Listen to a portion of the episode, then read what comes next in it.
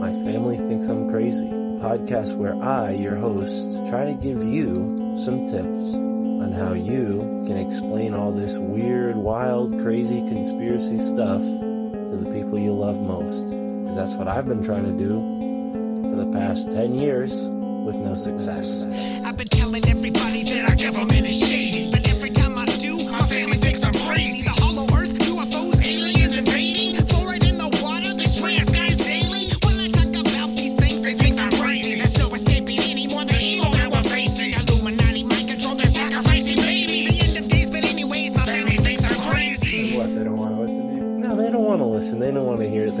Oh, here we go, Mark. Off again with your. Mark being Mark again. Yeah, yeah. So, you know, that's the thing about podcasts is when you're on the air, and it's like therapy, you know. If I can't talk to my family about this stuff, I'll talk to you, Matt, and all our listeners. You'll just tell your whole podcast. Yeah. So who are we talking about today, Matt?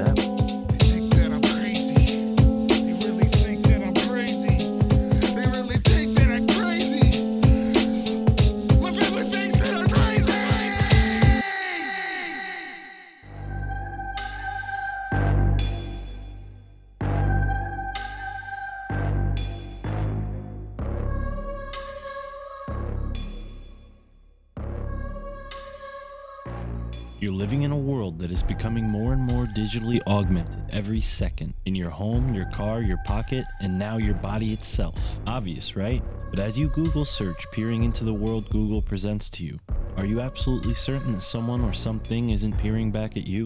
Google has summoned a homunculi, a golem, a type of cyber Frankenstein that was foretold by occulted author H.P. Lovecraft, who described these as the old ones. Here to help us better understand these Faustian foes and keep our heads above the deluge of digital delusion is the Wilderness School mystic, Invisible College adept Maverick Matthews, who joins me, Mystic Mark, here on the My Family Thinks I'm Crazy podcast. Thank you for tuning in and enjoy this episode, episode 198. We're almost at 200, folks. Enjoy this episode with Maverick Matthews.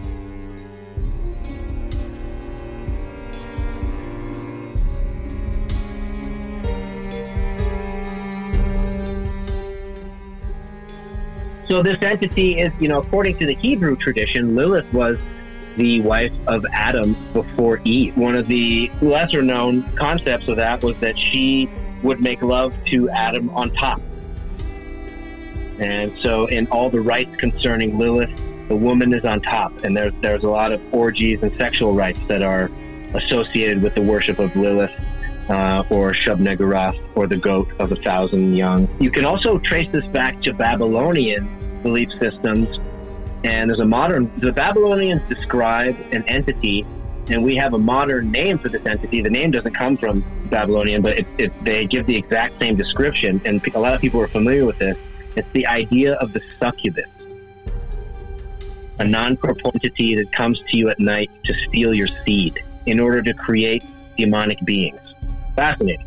So that's the dark side of this entity. Her number is 1225 Again, that derives from her name in Hebrew, being numbers all being added up. That's kind of related to gematria. So we got two more, two more, and these are pretty interesting ones. Okay. Okay. So now we have Mercury. Mercury. Uh, Mercury is associated in this Necronomicon cosmology with an entity called Nyarlathotep. Okay, and, uh, um, and we know which metal Mercury is associated with. right. You study the Greek cosmology, you'll know, you know that Mercury is kind of like a winged messenger, right? Nyarlathotep is the one who allows people to communicate with the Old One. So supposedly this entity can take the form of a man who is tall, always wears black robes. The only difference being it doesn't have a face. This book goes back thousands of years. And we'll get into that in a minute. But one of the things I want to really point out is that th- there really has been a tradition among people who become initiated into the esoteric mysteries of writing works of fiction and using narratives from esoteric mystery schools as part of their fiction. And sometimes, like in the case of H.P. Lovecraft, totally ripping them off and, and sort of exposing them. There have been many Necronomicon. The, first of all, the word Necronomicon comes from, from the Greek necros, which just means dead, and nomos, which means law. So it just means the way of the dead or the law of the dead.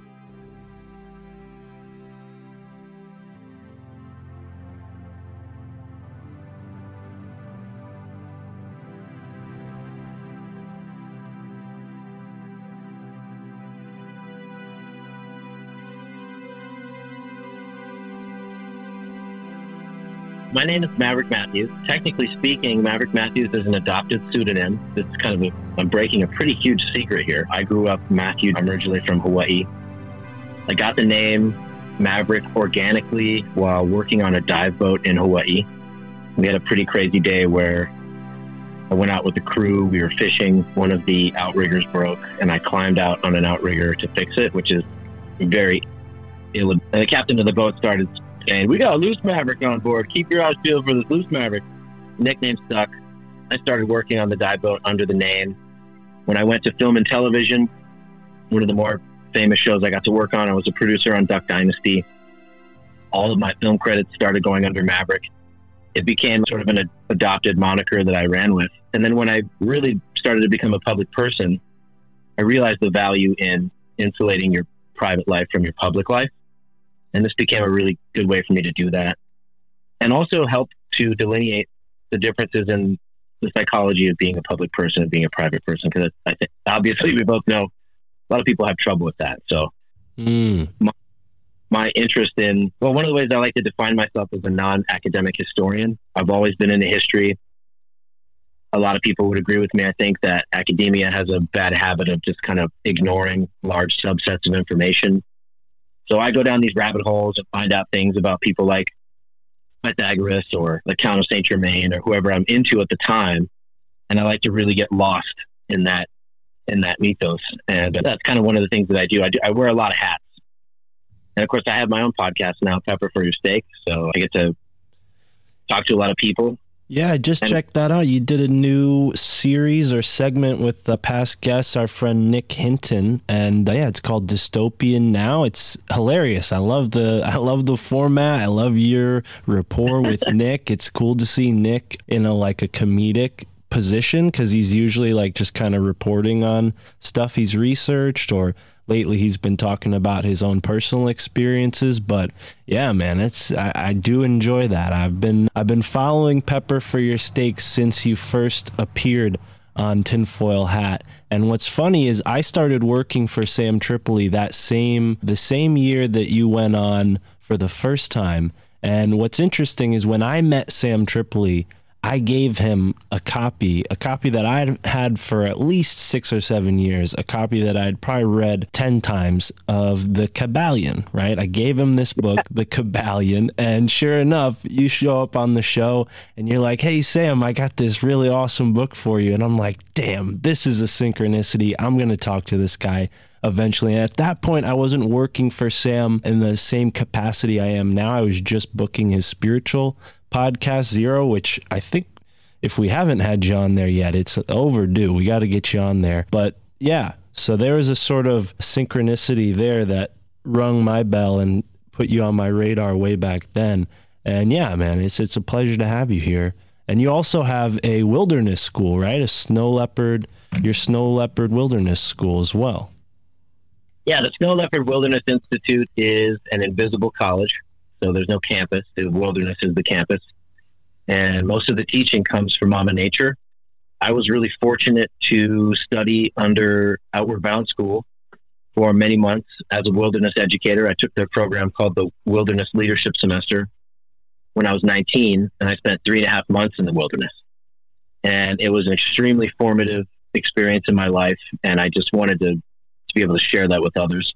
Now, when you say wilderness, let's let's get specific. Biome, region, where were you?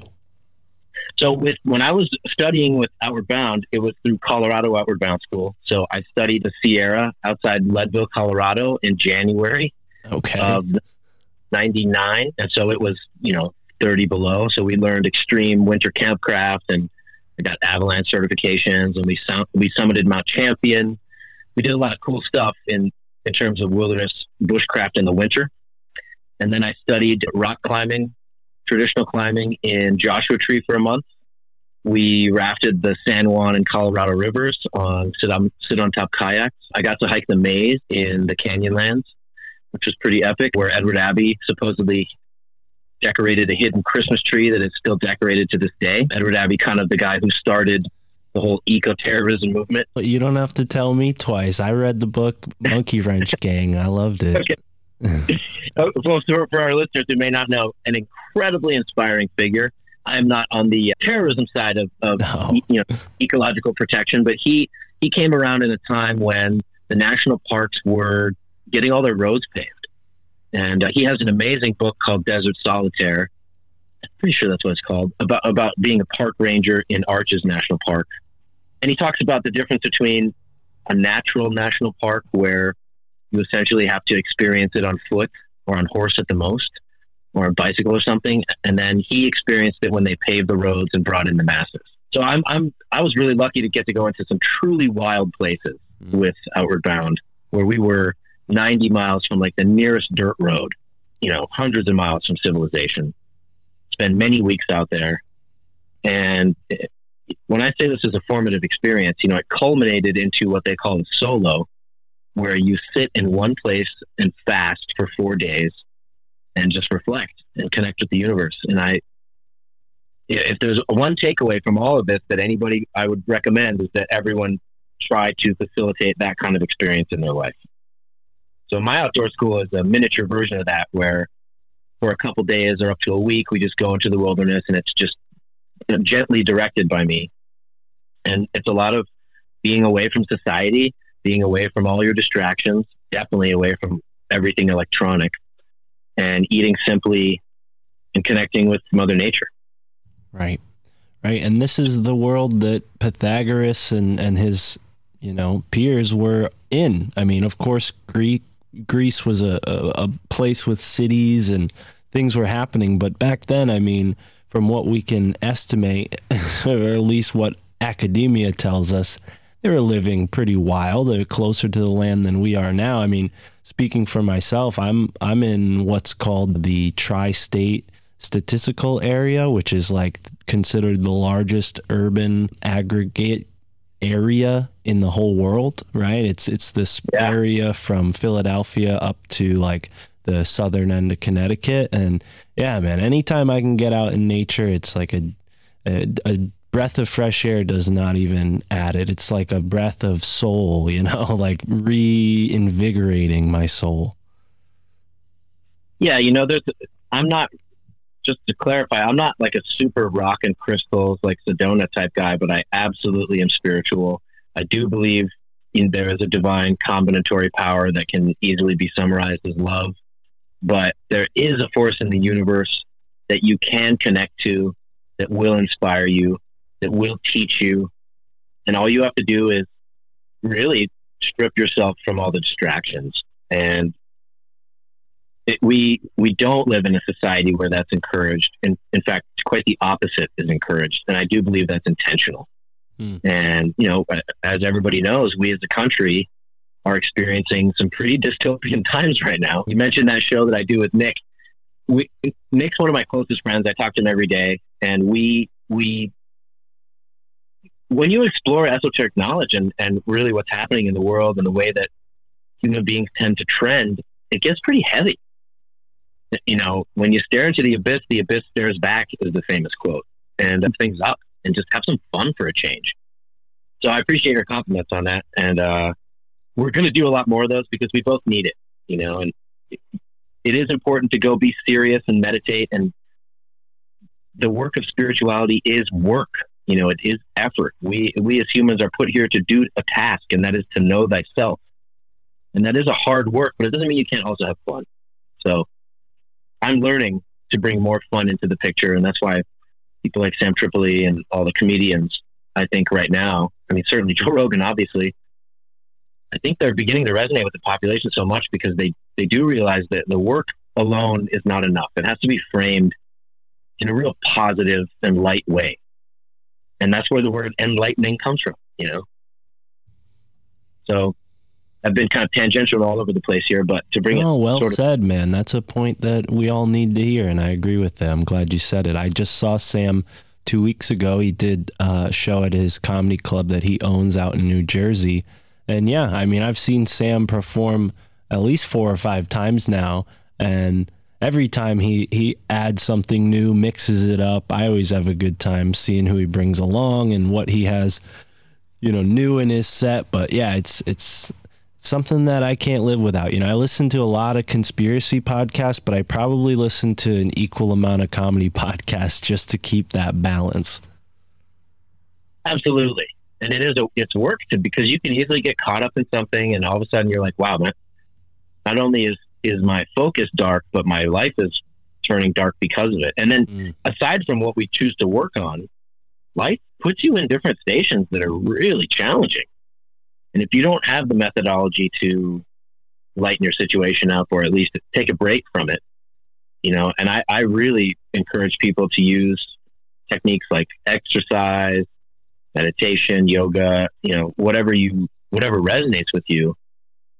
Those are the, those are your fallbacks, you know. And I just did an awesome podcast today with Jim Gales that's going to come out on my show, and he's so positive, man. One of the things that really resonates with me is how positive he is. But we both agreed that there's some heavy times coming, and people need to acknowledge that, but also not let it get them down. You know. Mm.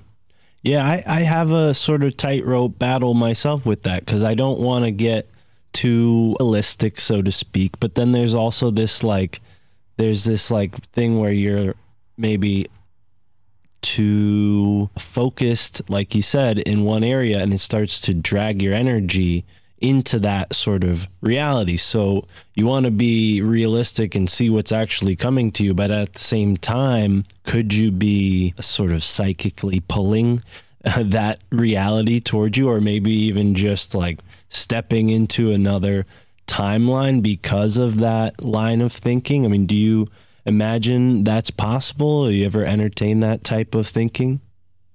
So I absolutely am a believer in manifestation. I think it has, like most things, the the basic core concept has been perverted. It's not like, you know, it can be as simple as like I'm going to manifest a television set, but that's not really what it is. You know, it's it's um, it's the idea that we do become what we spend our time thinking about, because that what we spend our time thinking about is our direction.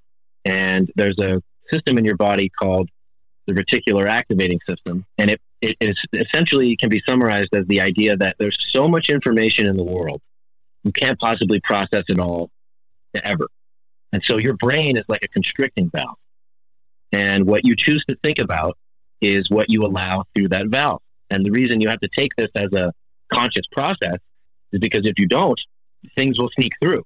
A good example of this, if you just want to see it in work or at work rather, is if you were to get a, a different kind of car. It doesn't have to be a new car, any car. If you start driving a different kind of car, all of a sudden you'll see this car everywhere on the road. And you may not have viewed like, wow, there's a lot more of these than I realized, you know? Um, that's the reticular activating system. You have chosen to focus on a certain thing and all of a sudden it's everywhere around you. Well, this is true with every component of your life, whether it's health, your tribe, the people you want to be around. And one of the reasons I wanted to get into podcasting and one of the reasons I got into Hollywood was because I perceived a kind of conversation to be happening in certain places that I wanted to be a part of. And Hunter Thompson was really one of the people who keyed me into this. My son's actually named after Hunter. And uh, I, I realized that there were people having private conversations I wanted to be a part of. And there's a famous quote, I can't remember who it's by, but the quote is genius. Uh-oh.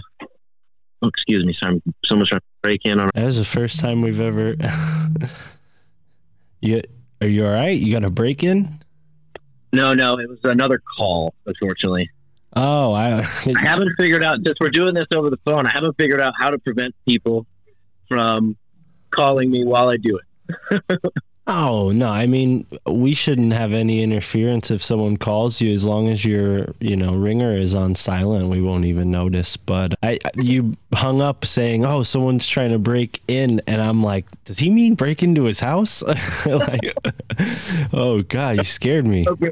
call. Sorry, sorry. It's all right. Um, Where was I? Let's see. The conversation, the grand conversation. Right. Genius round the world stands hand in hand, and one shock of recognition rings the whole circle.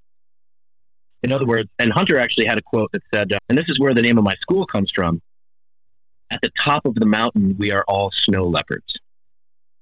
And what that means is it's not meant to be elitist. What it means is when you focus your energy to a razor sharp point, you, you are in a rarefied air. Not many people get the opportunity to do that. And, and a lot of it has to do with, you know, the circumstances you grow up in and, you know, paired with the amount of effort you put into things.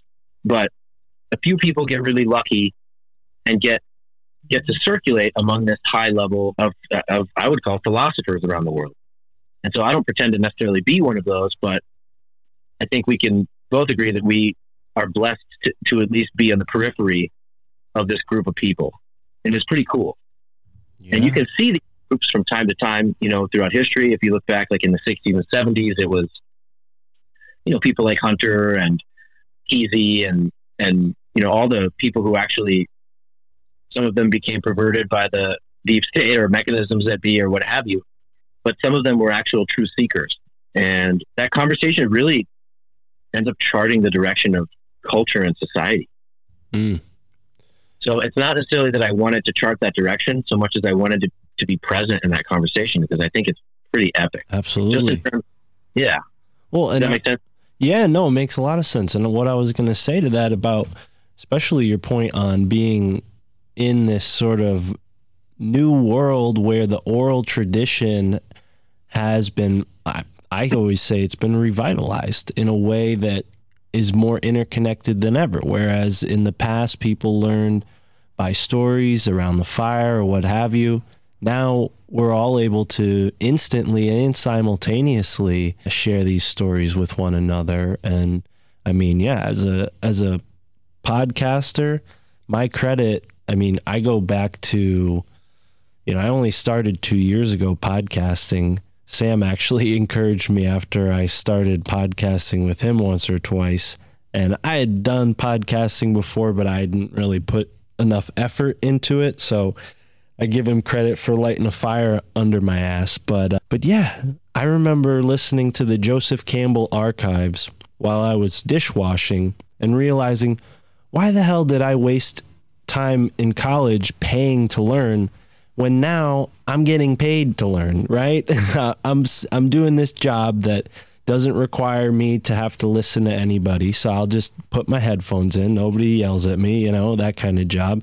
And then I started finding more jobs where that was appropriate, where I could listen to whatever I want while I was working. I started becoming, you know, delivery driver here and there, and I did that for a while, and that really motivated me to get into podcasting because I spent eight hours a day listening to not just great podcasts like Tinfoil Hat, but just like weird, obscure ones about history or science, or you know, I was just absorbing all this information and yeah, we're all a part of it. I think a lot of people don't realize the amount of free education that's available just through podcasting. Yeah, you know, and one of the things that I was really fortunate to discover early on, and I, this is, you know, I don't get, I don't have any affiliation with these guys, but I am going to give a free plug here. Um, sadly, it is an Amazon company, but the audiobook company Audible changed my life. And I became so obsessed with Audible that they ended up reaching out to me and made me the face of the company in their commercials for two years because I ended up being one of their biggest readers. You know, I, I read hundreds and hundreds and hundreds of books on there because I was I was in a position where I had so much free time, and a lot of it was when I was in Hawaii managing a zip line, where I would just be out in the forest, you know, taking care of the trees or whatever, or checking the lines, and I had hours and hours free, and I just started digesting all kinds of books. And I've never really been into. I, I do like fiction, but when I got a little older, I was like, I don't. For whatever reason, I didn't feel like I had enough time to study history and philosophy, and so I just the idea that someone, you know, you don't have to use Audible, use any audiobook company eh, or any audiobook service. The idea that we live in a society where you can where where you can pay a tiny amount of money for someone to read you books is pretty nuts. You know, that's like something that only kings had access to. Mm, You know, right. sit there and someone read to you. Because a lot of people nowadays have a hard time reading. There are people who will read to you, and not only that, there are incredible voice actors who who make the story engaging, and you can just get lost in it. Mm. So, podcasts and audiobooks they changed the direction of my life, and that's available to everyone at minimal cost or or effort. So, yeah, I would encourage anybody who's interested in that kind of stuff. Yeah, man, and it is it is like this sort of invisible college that's rising up. I remember the first time I had ever learned about that concept was through a book called The Secret History of the World by Mark Booth. I'm not sure if you're familiar with it. If you're not, I definitely recommend it. You probably are based on how many Audible books you burned through. But but yeah, no, it's a great book and it basically takes you through the history of the mystery schools, but not just in that time period, throughout every time period, uh, different variations of this concept of a mystery school. And it really shows how history, as we're told, to go back to your earlier point, you know, academia is leaving a huge portion of it out. For the most part, they really only focus on the military political side of history. And so much of it has been left out in the past. The religious, spiritual, you know, faiths, I mean, that's where a lot of the history is hiding. And, and he, Mark Booth did a great job of sort of putting that together in a way that shows a sort of syncretic view of everything. Not that I totally put all my stock into syncretism, but yeah, it's it's definitely a book I recommend. I'll I'll give him a plug any day of the week. So I'll tell you a secret about that book. There are two versions. I'm extremely familiar with Mark's version. There's another one with, of the exact same title with the with an author whose name is Jonathan Black. Yeah, And these are both these are both pseudonyms of secret authors. so and if I have the to Jonathan Black version. if you listen to both of these ver- books, you'll notice they have subtle differences in their story. Very, very secret, subtle differences. So, what what what I could tell you is that in my experience studying, so I, I discovered that book really early on, and that launched me into esoteric study. And then I found out about Right Manly. P. You know, of course, you probably know Manly P. Hall, and uh, you know the uh, the work that he did. There's an amazing book, Secret Knowledge of All Ages, or Secret Wisdom of All Ages, that he has. Oh yeah, But- The Secret History of the World is an amazing primer.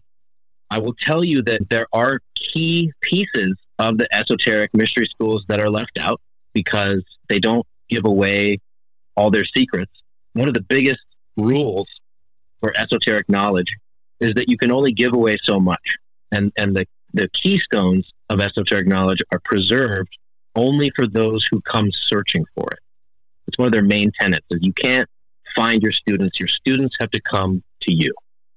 So Mm. I highly recommend those books, but it is with the caveat that they are gently perverted intentionally to test students. So that if you believe that that's the end all be all of the wisdom, you can easily be ferreted out and, and, and discerned from true students of the esoteric mysteries who, who find masters where the key components of the oral tradition are only transmitted orally. And if you listen closely, they allude to that multiple times in the book. Hmm. well, So both are worth listening to or reading and comparing. But they serve as incredible primers because they do talk about so much. And it's going to tie right in to, to what I want to teach today about the Necronomicon and the old ones because many of the characters I'm going to talk about today are mentioned in there. And a lot of these esoteric mystery schools, you know, they had different versions of the same stories that all sort of sync up together but it does tie an interesting string through history that begins to reveal itself that you can definitely tell has been intentionally hidden. Well, now I have an excuse to go and buy another copy of this book.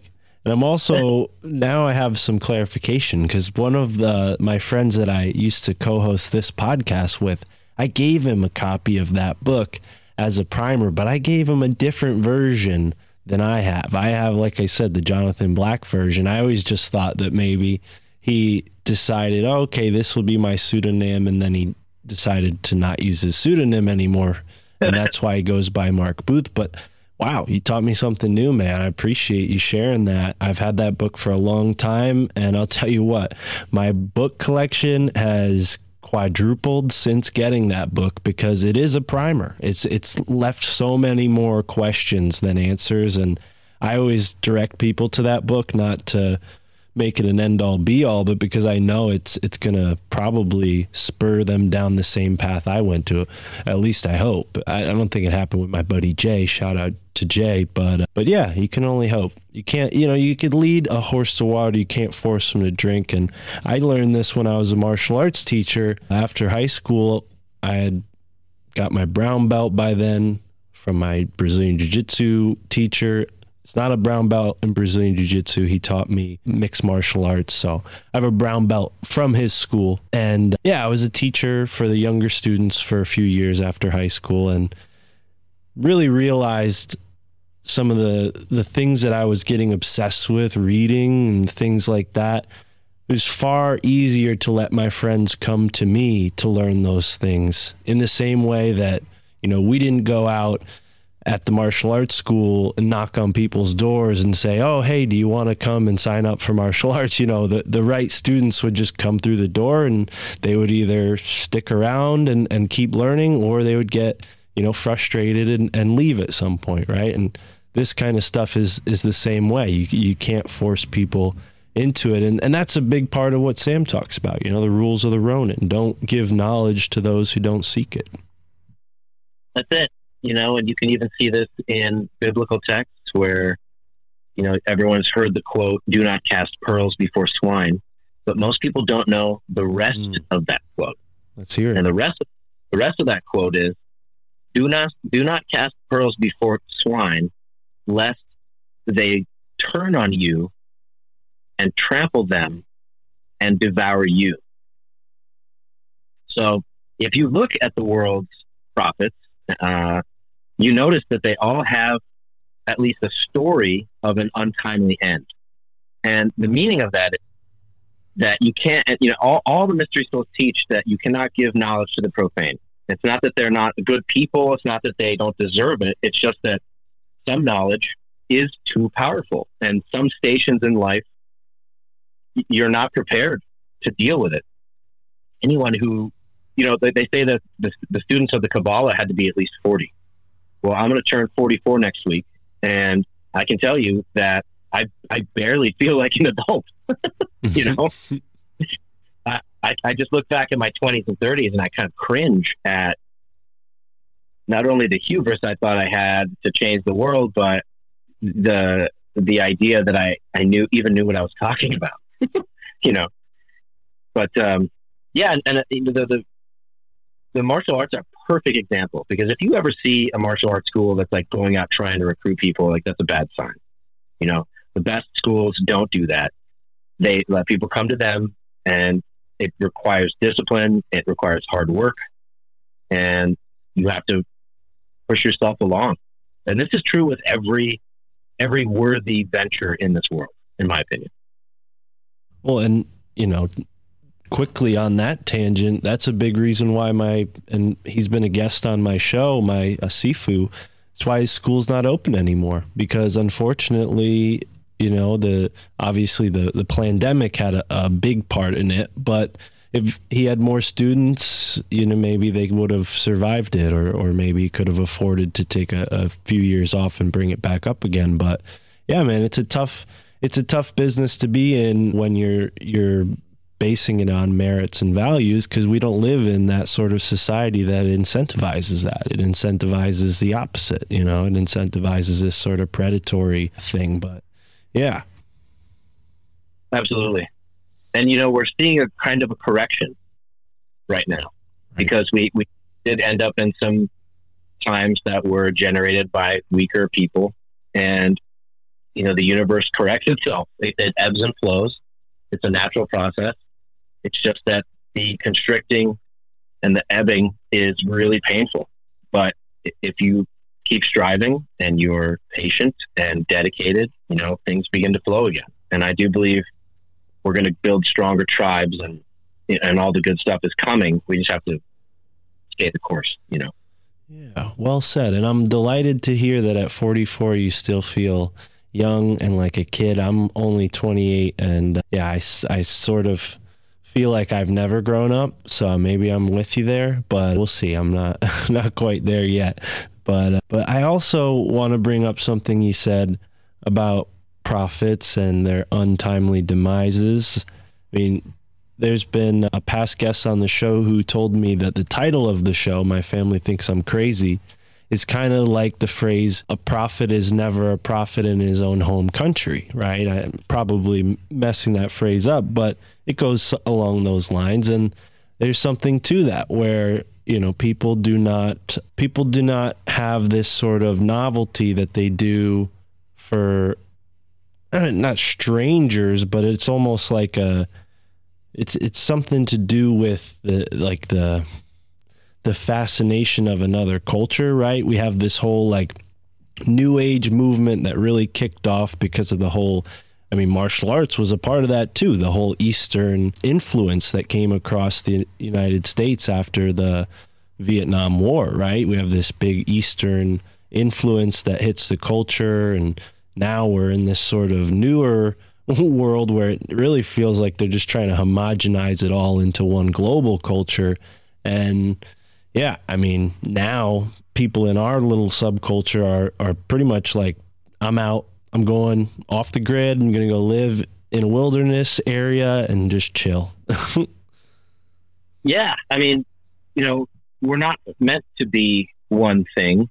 We're there's meant to, you know, there's supposed to be tremendous diversity, and that's because the only way that we grow is through conflict, and that's a weird, you know, juxtaposition to have to deal with in this life, in a sense that nobody wants conflict, but it's the only thing that causes growth, and so that's a weird position to be in as a human being, and it does teach you that, you know, conflict doesn't have to always be graceless. It can also be done in a Socratic way where you honor both sides, like we were talking about earlier. But um, we're, we're, we are going to tribe up again, and we already see that, and we, we already have different states with different colors. You know, this is that's that's still a homogenized version of what's truly happening. We are all more similar than we are different, but those differences are also important. And you know, leading to this talk we're going to do about some dark, you know, like you know, maybe the left hand path or the dark energy, or if you want to go as far as to say like evil, it does exist for a reason. And I, I don't pretend to know to, to be able to articulate that reason, but nevertheless, it exists. And for some reason, there has to be something for us to push against in order to learn as nodes of the Godhead or whatever we might be. Conflict is what gives us meaning for some reason. It's weird. Mm. And I don't pretend to know why, but the, at this point, the why isn't as important as the how because we're stuck here. We're, we're in the game, we're in the chess match. And, you know, you have to learn the rules so that you can move on into them and master it. And part of learning those rules is learning what some people refer to as the shadow self, the the darker ideas that pop into your head, those intrusive thoughts that you're uncomfortable with. We live in a society now where everyone wants to escape discomfort. You're being taught to escape discomfort. Don't if you feel anxious, you you need to be on a medication. You're not supposed to feel anxious. That's weird. That's wrong. That's that's not normal. Those are lies. Fear is the greatest teacher. Solitude is the greatest teacher. Fear teaches you that you're not prepared for something in a world where preparedness is everything. So we, we don't necessarily have to to enjoy being afraid or, or being uncomfortable, but we do need to learn how to honor it because that means you're in a station of learning. Um, one of the biggest teachings in the Necronomicon is the idea that fear and despair are great teachers. And one of the one of the things that it, it says over and over is that if you believe you've figured everything out, like if you have a belief system that gives you all the answers, like what, what why? What's your point in even being here? You know, if you've already figured it all out, it, it, I mean, does your life have a purpose? You know, Mm. what are your thoughts on that? Well, it reminds me of the process of ascension, you know, this other concept that I've read about different authors. Dr. Dr. Joshua Stone has a bunch of books on this that I've read. And, and it's interesting. It gets into a lot of new agey, even theosophical concepts that I know H.P. Lovecraft was definitely ripping off. You mentioned that before we started. And, you know, I personally, I don't need a book to tell me anything about ascension because I've had levels of improvement, we'll say, in my mental, physical, and emotional health that have only been brought on by myself in a way, right? Of course, there are environmental influences and people who have helped me and people who I've learned from, but I put the work in. I dedicated my time to those practices and I saw the problems that I had and I worked to solve them. And, and when I didn't solve them the first time, I kept trying, you know, and that's what's got me here. So I certainly believe that if it worked in this microcosmic way, we can extrapolate that possibly on a higher level to be like, you know, hey, over many different soul lives, I'm going to be growing on this trajectory, right? This is just one little bubble in a much larger scheme of of my, you know, life existence as a soul being. That's something that I've been taught just through I mean, sure books and stuff, but direct experience and, and a sort of faith that reassures that. Yeah, absolutely. You know, there. Yeah, I, I don't want to get too off off topic and tangent here, but you know, I could definitely wax prophetic on that for a while. There are layers to this, and Right. they're pretty undeniable once you start paying attention. Right. Well, let's get into the the Necronomicon because, as we were saying earlier, I live in Connecticut, and H.P. Lovecraft, I believe, lived in Western Rhode Island or Southern Massachusetts somewhere, which is bordering Connecticut, and we have this legend at the Machimoodus State Park. Okay, and Machimoodus is the name of the noisy god. Right. This is what the local natives. They're a lot of different tribes in this area. Some groups are the Narragansett, the Mohicans, who still have a presence here in the state, and uh, a couple others that are not really existent anymore, Pequot. But they had this legend about this state park that an angry god lived underneath the ground. And scientists and even settlers, you know, early pilgrims and planters and whatnot, they were all they all heard the noises. They called them the Moodus noises. But the, the natives, they said, no, they're, they're not just noises. There's a God down there. And they would, you know, as colonists and Puritans, they were very superstitious. So anything the natives did was devil worship and devil this and that. So we don't know for sure if the Native Americans truly thought of it as like evil, like the way we would consider in the Western mythology the devil. They maybe more considered it like a an angry spirit that needed to be satisfied in some way. But the idea is that the natives would give some sort of, you know, food or some sort of sacrifice and just sort of drop it down into these caves to appease this loud, angry god there.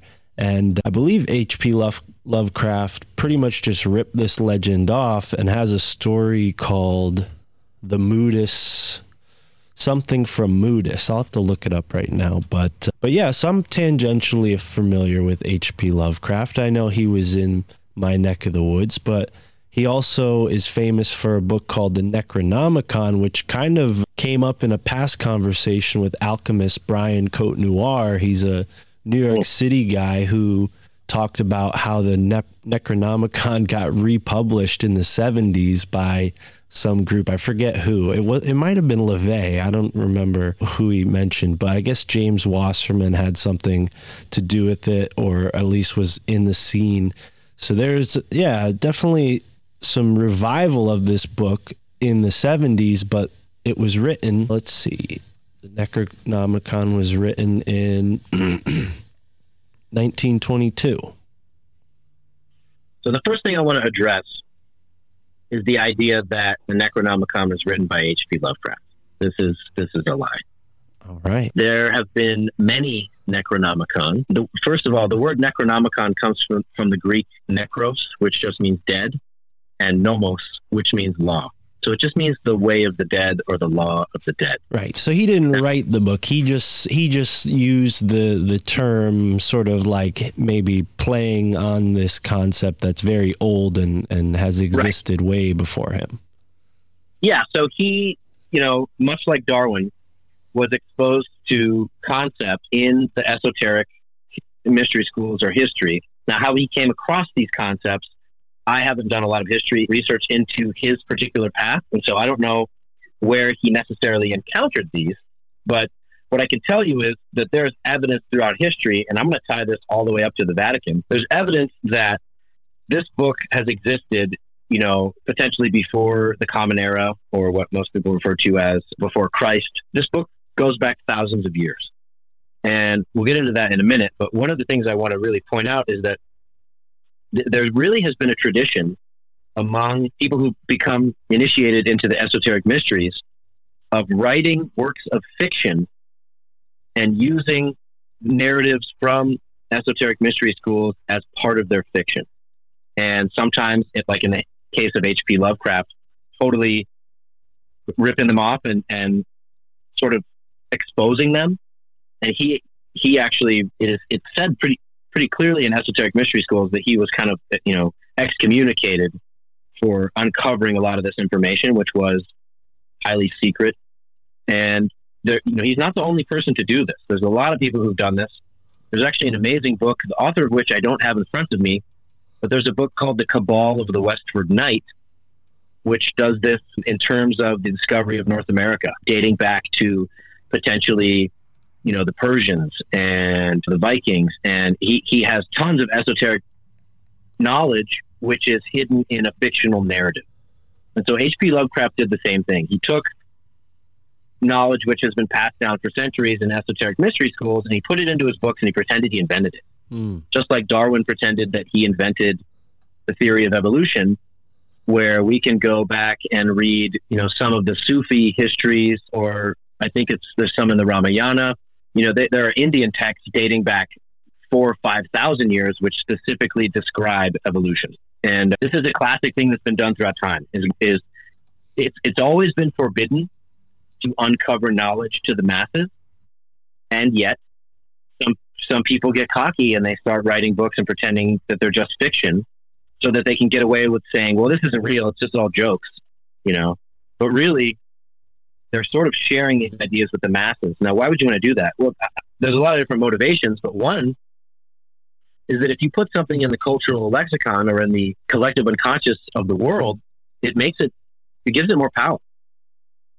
So if you are a student of dark energy, perhaps, just giving everyone the idea that this book exists makes you more powerful. So, you know, we have a great example would be Aleister Crowley, who was not original at all, ripped off everything he ever said. Everything he he ever said was stolen from parts of books like this.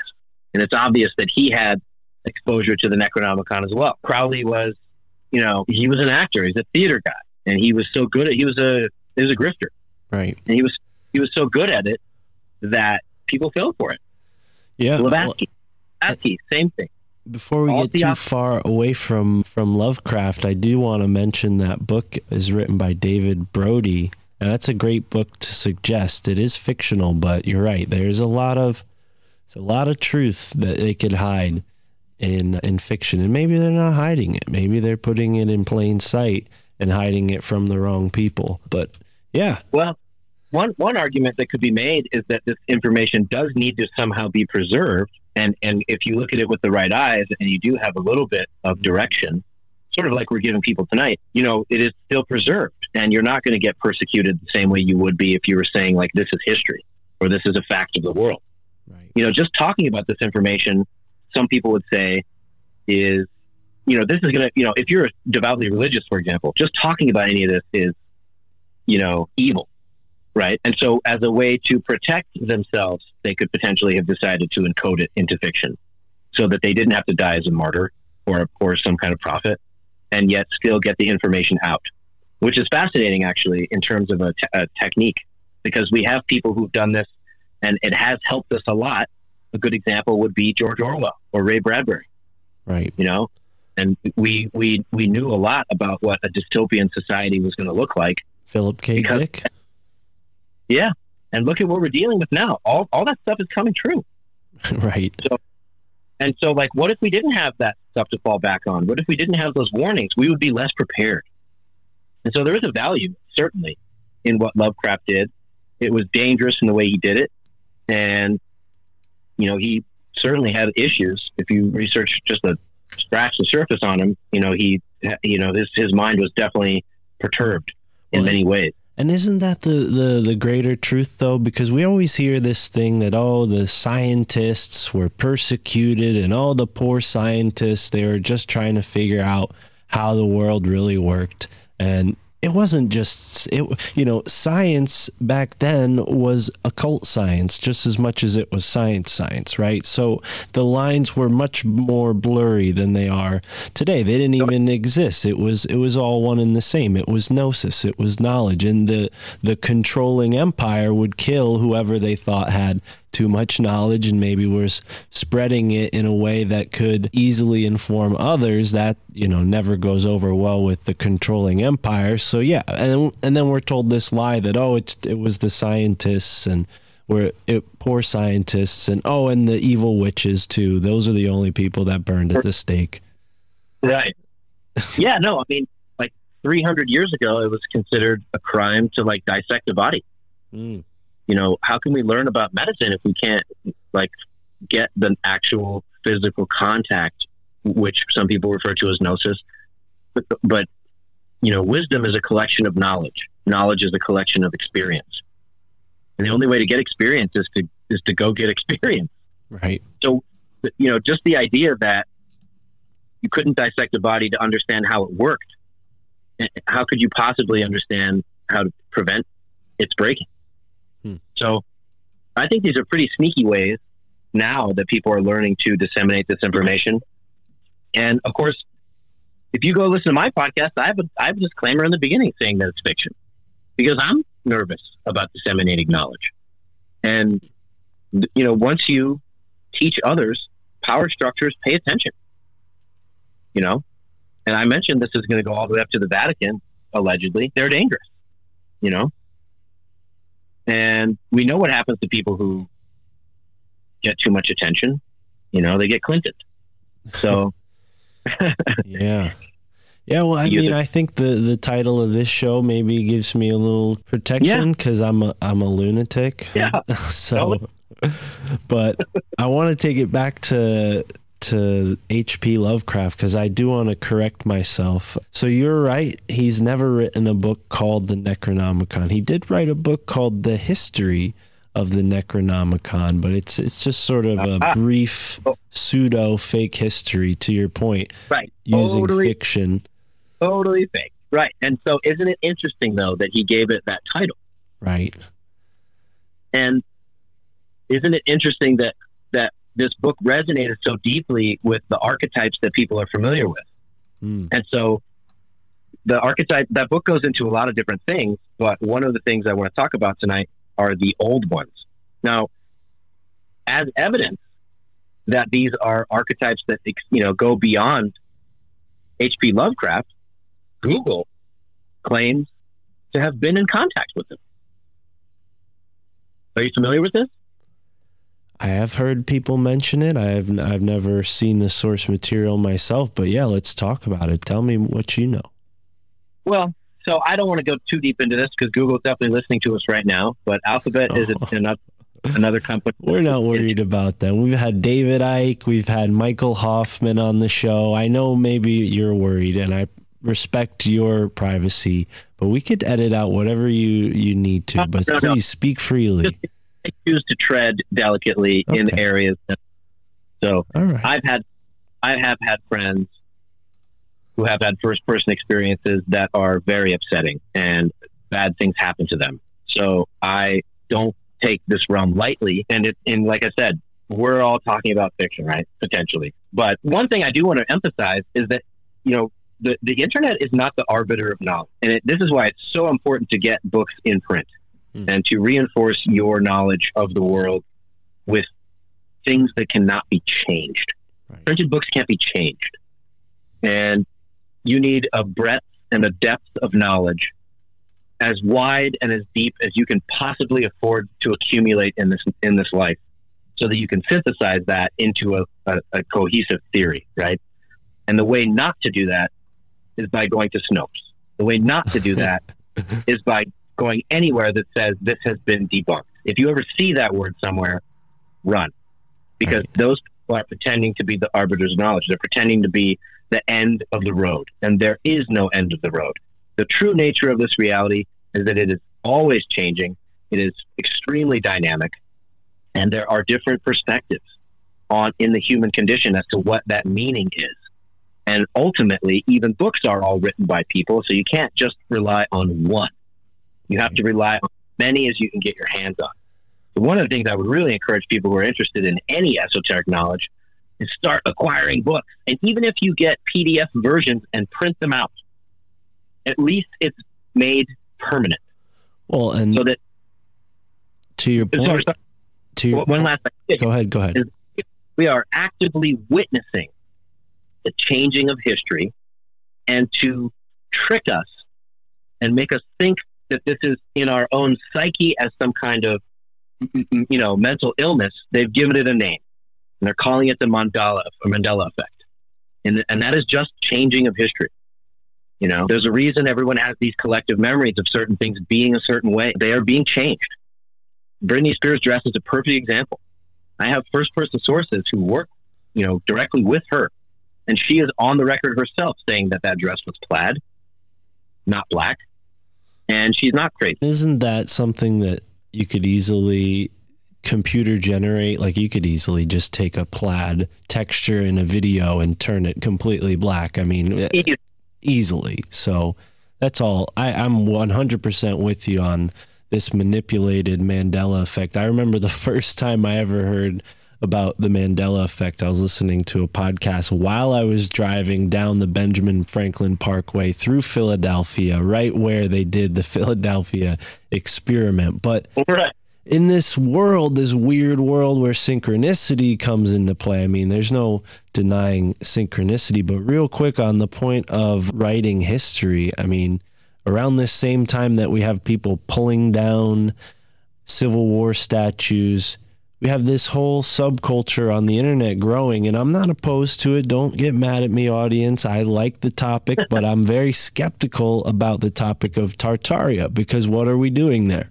We're suggesting that there's this whole new, or not new, but forgotten history that's, I mean, apparently, you know, mentioned by CIA in certain records. You can look that up. And yeah, people are spending, you know, whole YouTube channels diving into, oh, Tartaria this, Tartaria that. And I'm interested. I've had conversations with really smart people who who talk a lot of, you know, really interesting facts, claims into the ether and and you know, some sit with me, some don't.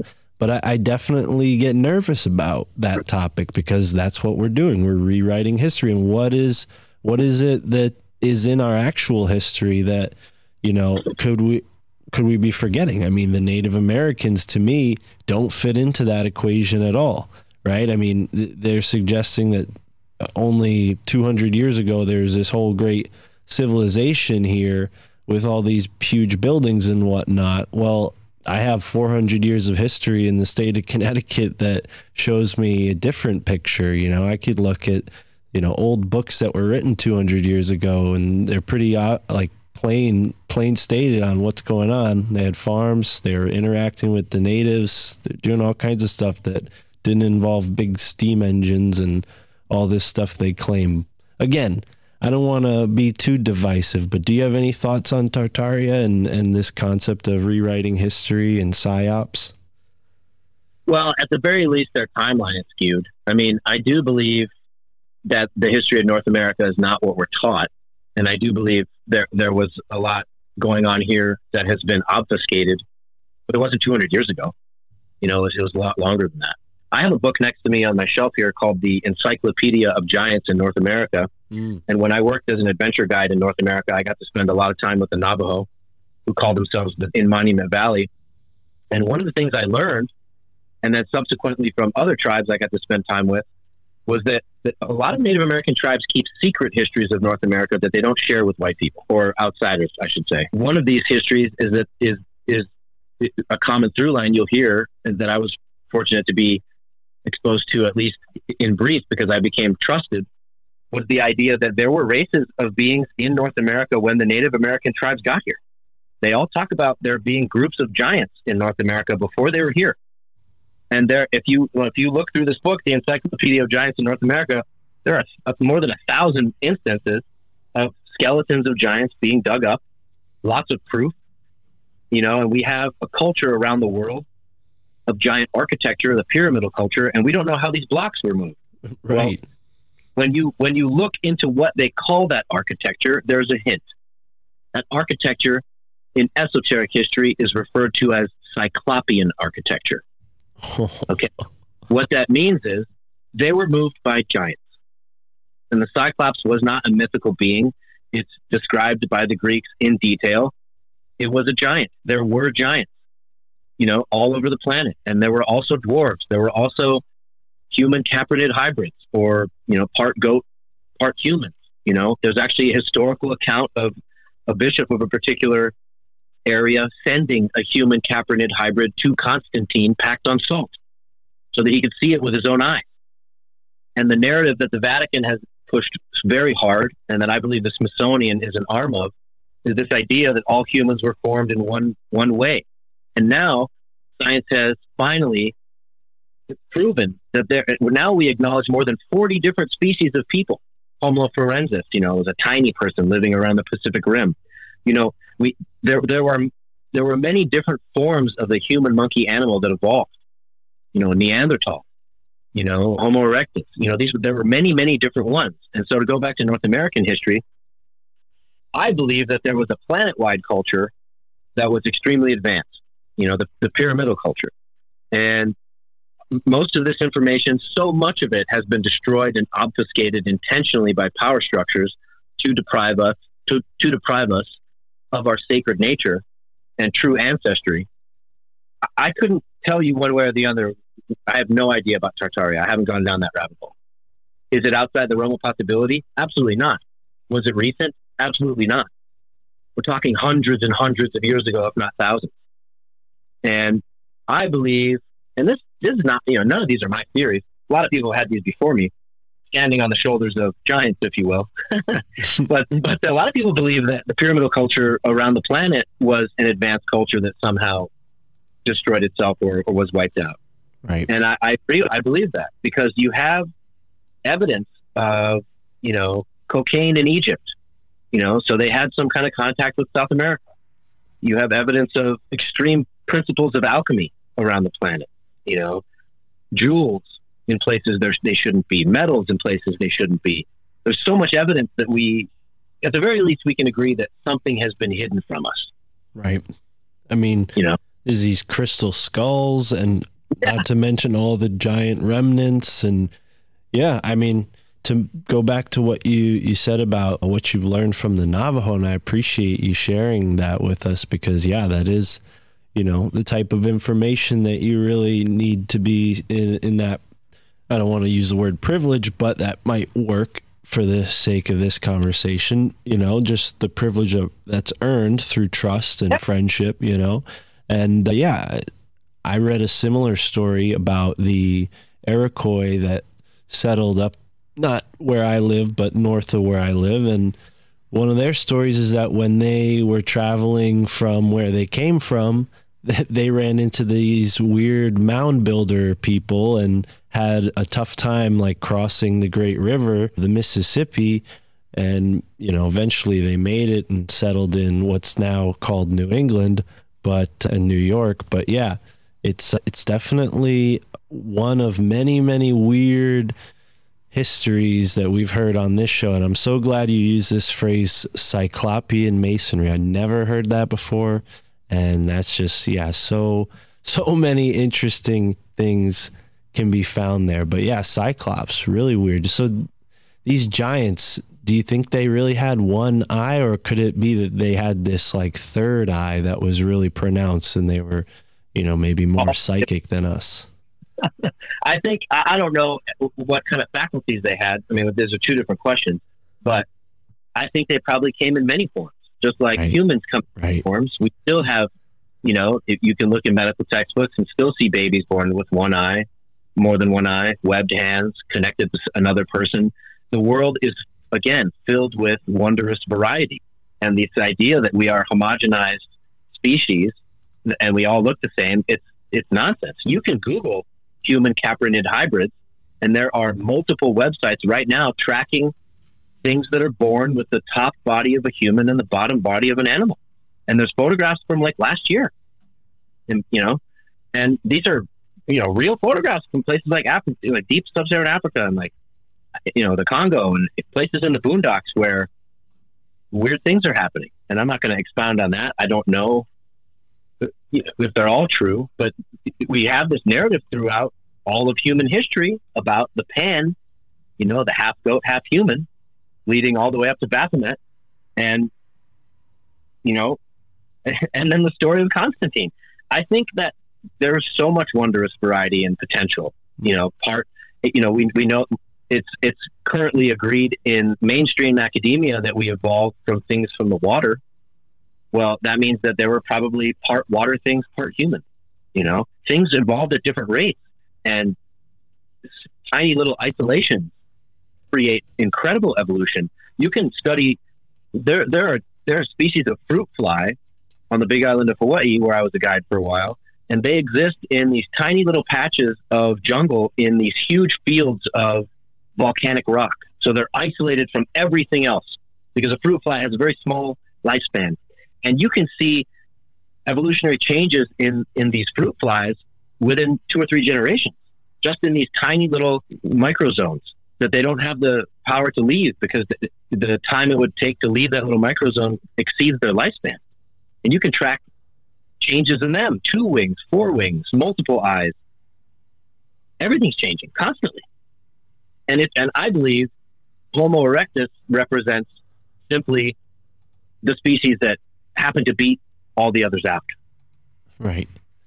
Now, You know, mentioning the Cyclops or the Giants, do you think those are the old ones that H.P. Lovecraft is referring to? These sort No, of fallen angels? ones- no. So the old ones refer to specifically seven archetypical dark entities. And so we can jump forward into the story because I don't want to go on for too long, like we've already been going for a while, and I do want to get to a lot of this. yeah, in fact- please. You'll humor me. I have to plug my phone in. Do you mind if I go grab the cable real quick? I'm not sure if you edit this. I, I apologize for the inconvenience. No, no, no, not an inconvenience. Take your time. Please forgive me. I'll be right back.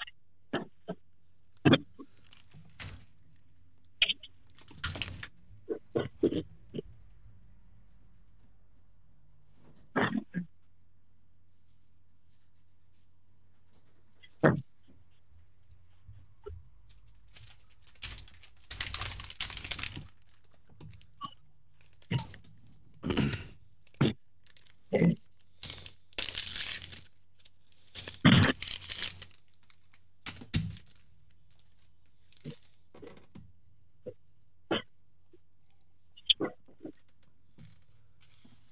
Sorry, I'm on generator power here. So uh, you'd think I would have a, a, a charging station for my devices at every single power port, but I have to do some shuffling.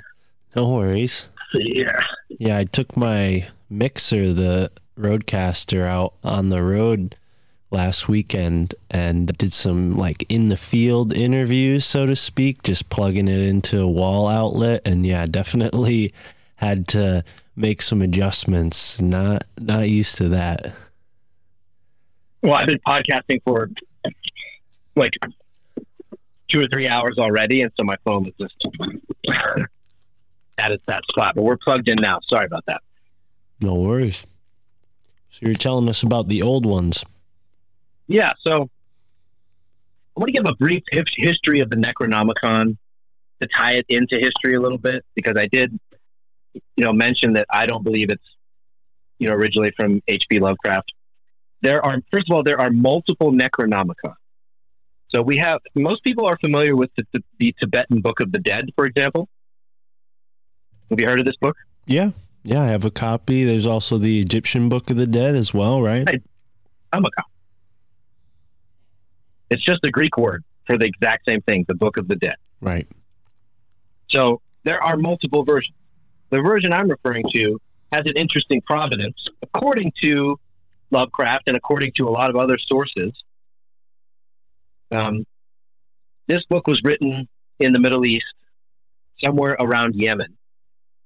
And if Lovecraft and these sources are to be believed, they were written by a guy who may or may not have been called Abdul Alhazred.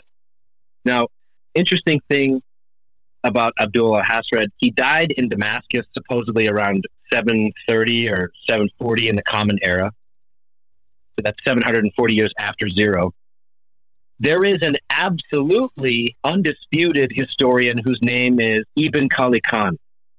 And he was a, a 12th century historian, and he wrote a book called The Deaths of the Earnest Man, Men, excuse me, and History of the Sons of the. It's a, it's a 3,000 page book, and it talks about a lot of people throughout history. There are glimpses of this character potentially in there. So, regardless, the provenance of this particular Necronomicon comes from the Middle East, possibly Yemen. And according to legends, it was translated by a Greek philosopher sometime, and all these dates could be off, but at some point, possibly around 900 Common Era, a Greek philosopher translated this around the time of Constantine in Constantinople. Now, Constantine, if, if you study him, you'll know that he was one of the people who codified the Christian Bible.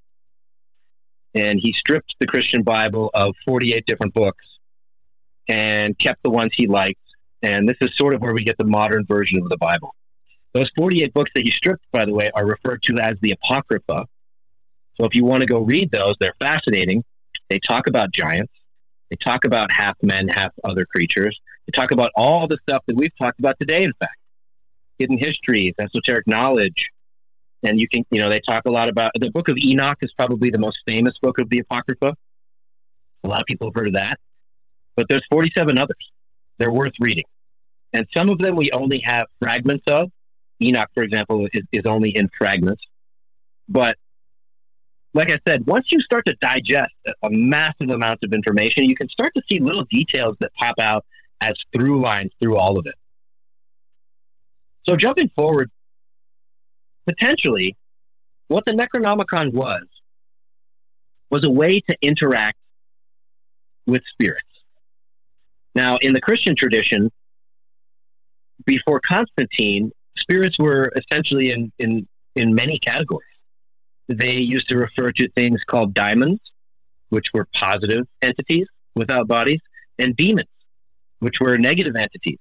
And around the time of Constantine or the Council of Trent, or any of these times when the Bible was changed or directed, you might say, they they they condensed a lot of this down.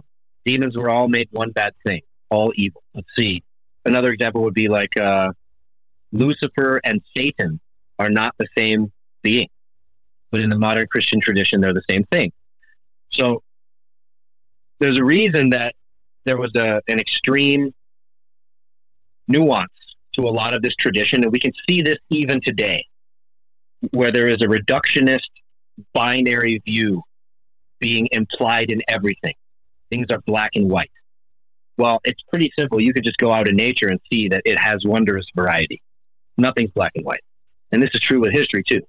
So I don't want to spend too much time on the history of the Necronomicon, but I will say that there are rumors of the some of the original translations around the world. Some of the earliest ones come up in the 15th century in Germany.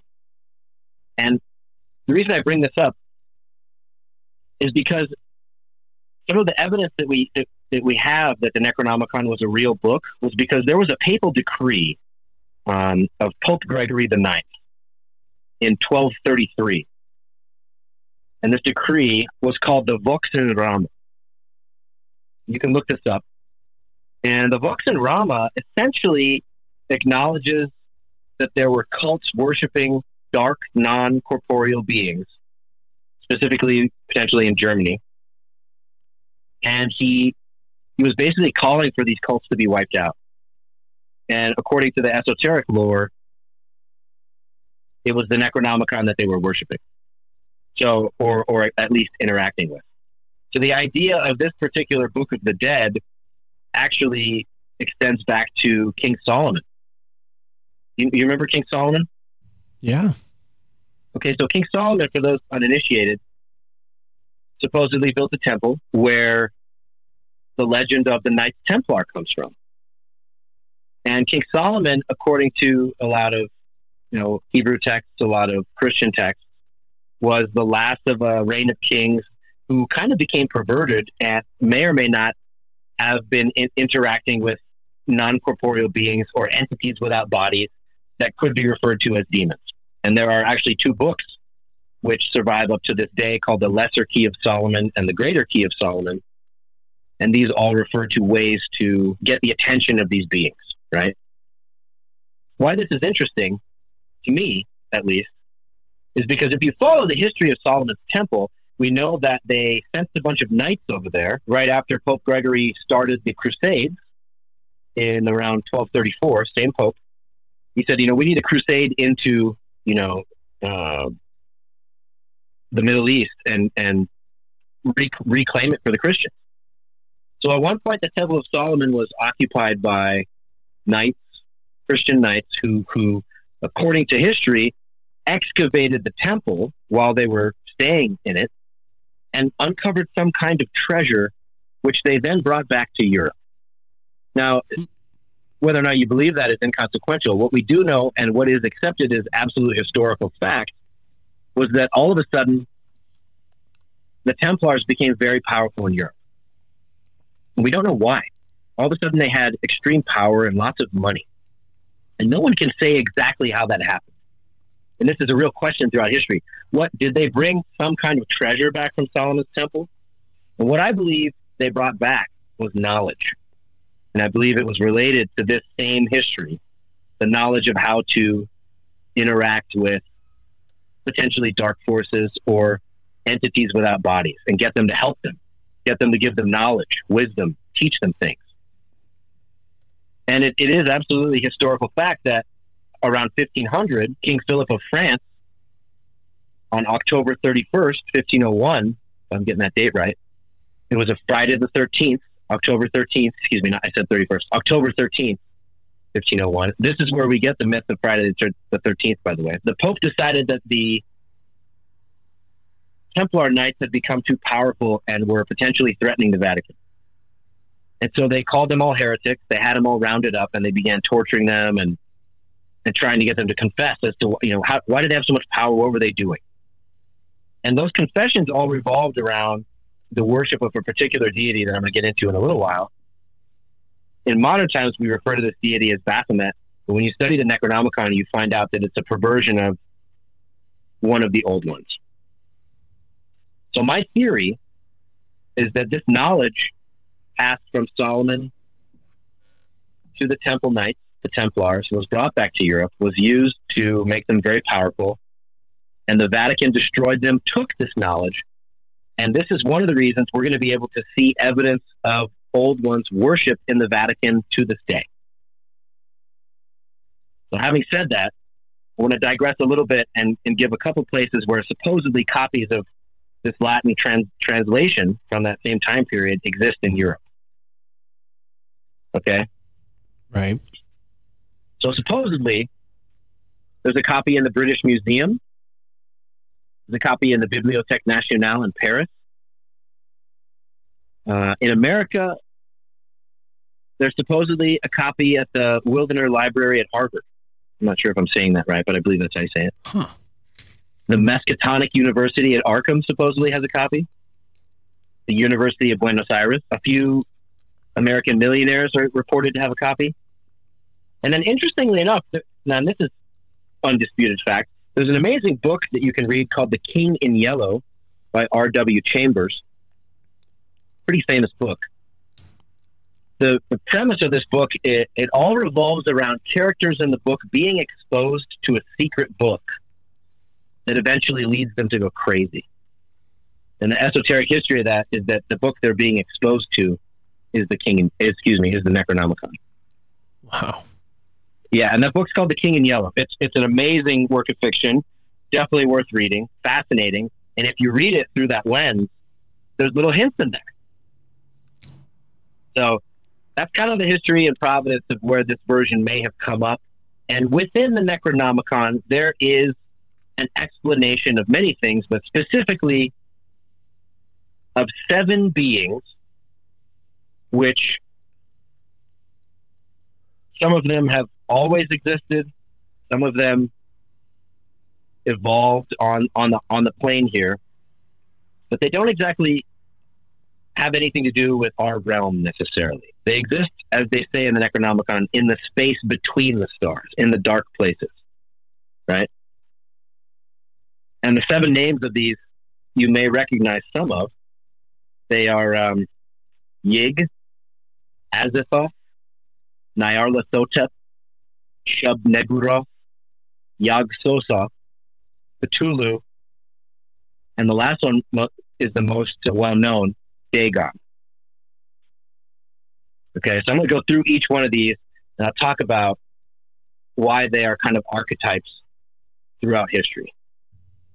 We're going to start with the one called Yig. So Yig is the cosmic serpent. Okay. And of course, the first thing people think of is the serpent in the Bible, right? At least in Western culture, that should immediately come to mind. Mm-hmm. The idea behind Yig is that he's an incredible teacher of wisdom, but that wisdom comes at a price. So all of these entities are said to have positive and negative attributes, with a few exceptions. Some of them are just negative. But Yig can be found around the world in every culture as the sacred serpent. So in Egypt, they refer to him as Apep. Of course, in, in most Eastern religions, we have like dragons in China, right? You have Quetzalcoatl in Central and South America, the feathered serpent. The Greeks referred to a cosmic serpent that re- encircled the world. We have the basilisk. And then, of course, you have a lot of serpent worship throughout India and, and all of Asia. The lore of the Necronomicon teaches that this was an ancient entity known as Yig, or at least referred to in modern times. Now, I don't know if that was his correct name, but each one of these correspond to a heavenly body. And you can, and one of the ways you can sort of cross-reference this stuff is really interesting is in Greek mythology, because the Greeks took each one of their main deities or main cosmic forces and connected it to a planet and a metal frequency. Mm-hmm. And this stuff still ties into things like the chakras, and I'll get to that in a minute. You still with me? Yeah. Okay. So, according to the Necronomicon, this, this entity, Yig, is the influence of the cosmic serpent. And the idea is that serpents possibly aren't even from this realm. They were introduced here by this entity. And this explains, according to this cosmology at least, why we have an inherent fear of serpents, even though not all snakes are poisonous, far from it. But we all have an inborn fear of serpents for this re- for this reason, and it also explains why in like Indian culture, the serpent responds to the flute, because one of these other old ones is a flute player, and we'll talk about him in a minute. But it's fascinating because each one of these corresponds to numbers as well.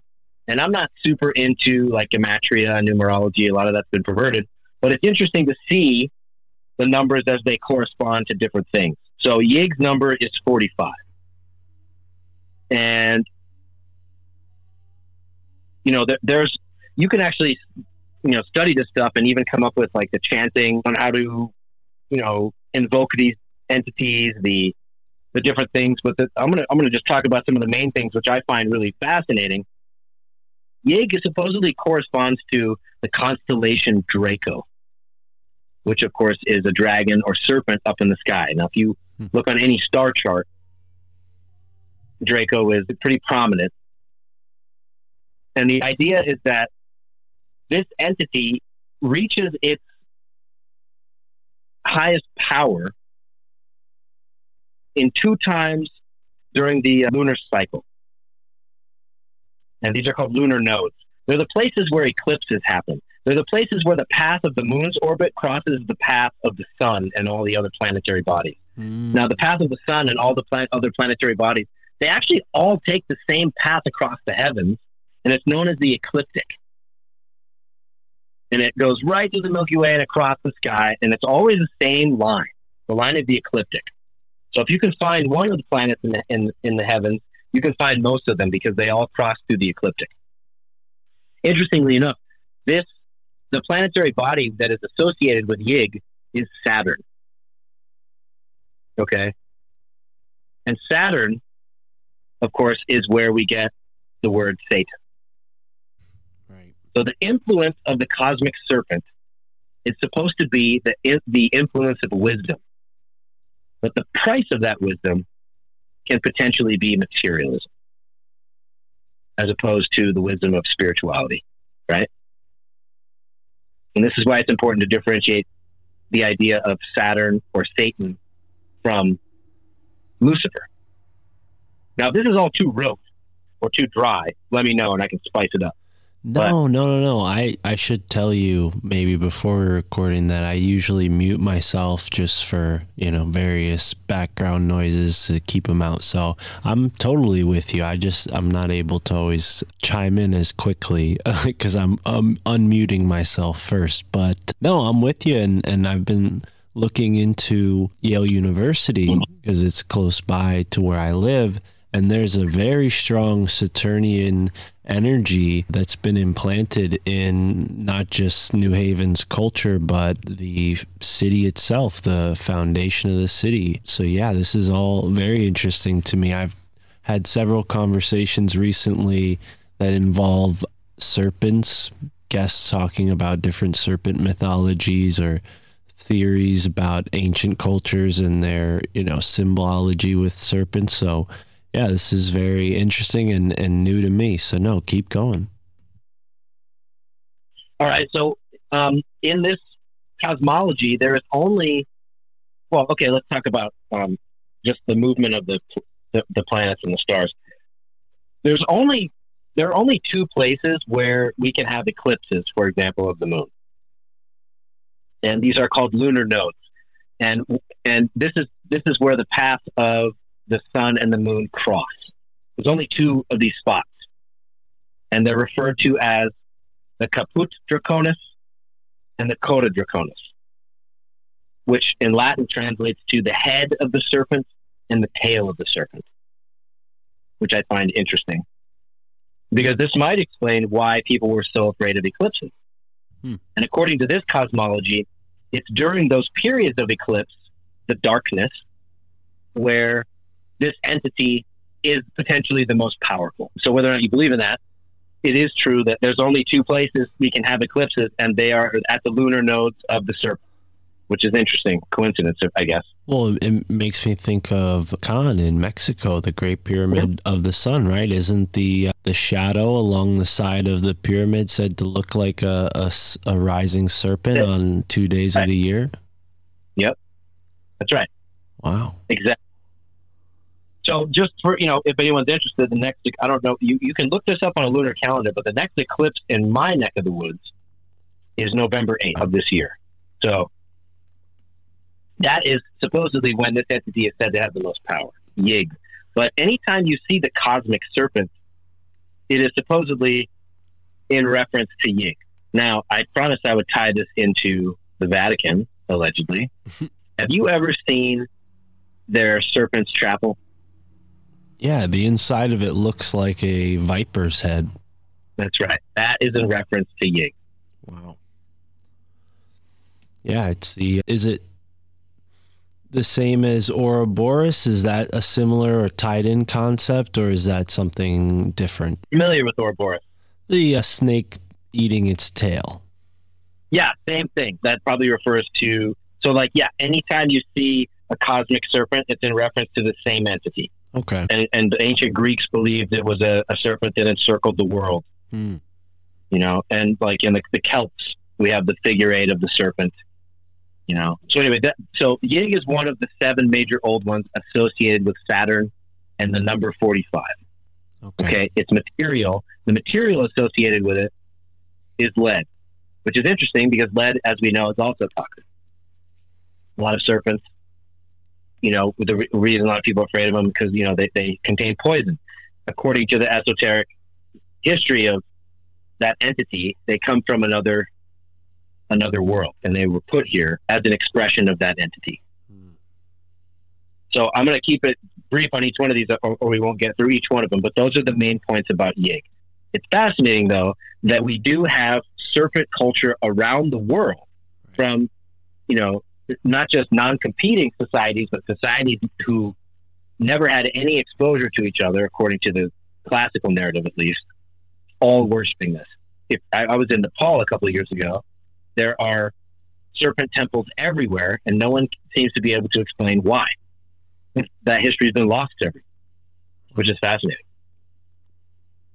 So that's Yig, the first one. According to the same Necronomicon, the second one is known as Yog Sothoth and corresponds with the realm of Jupiter.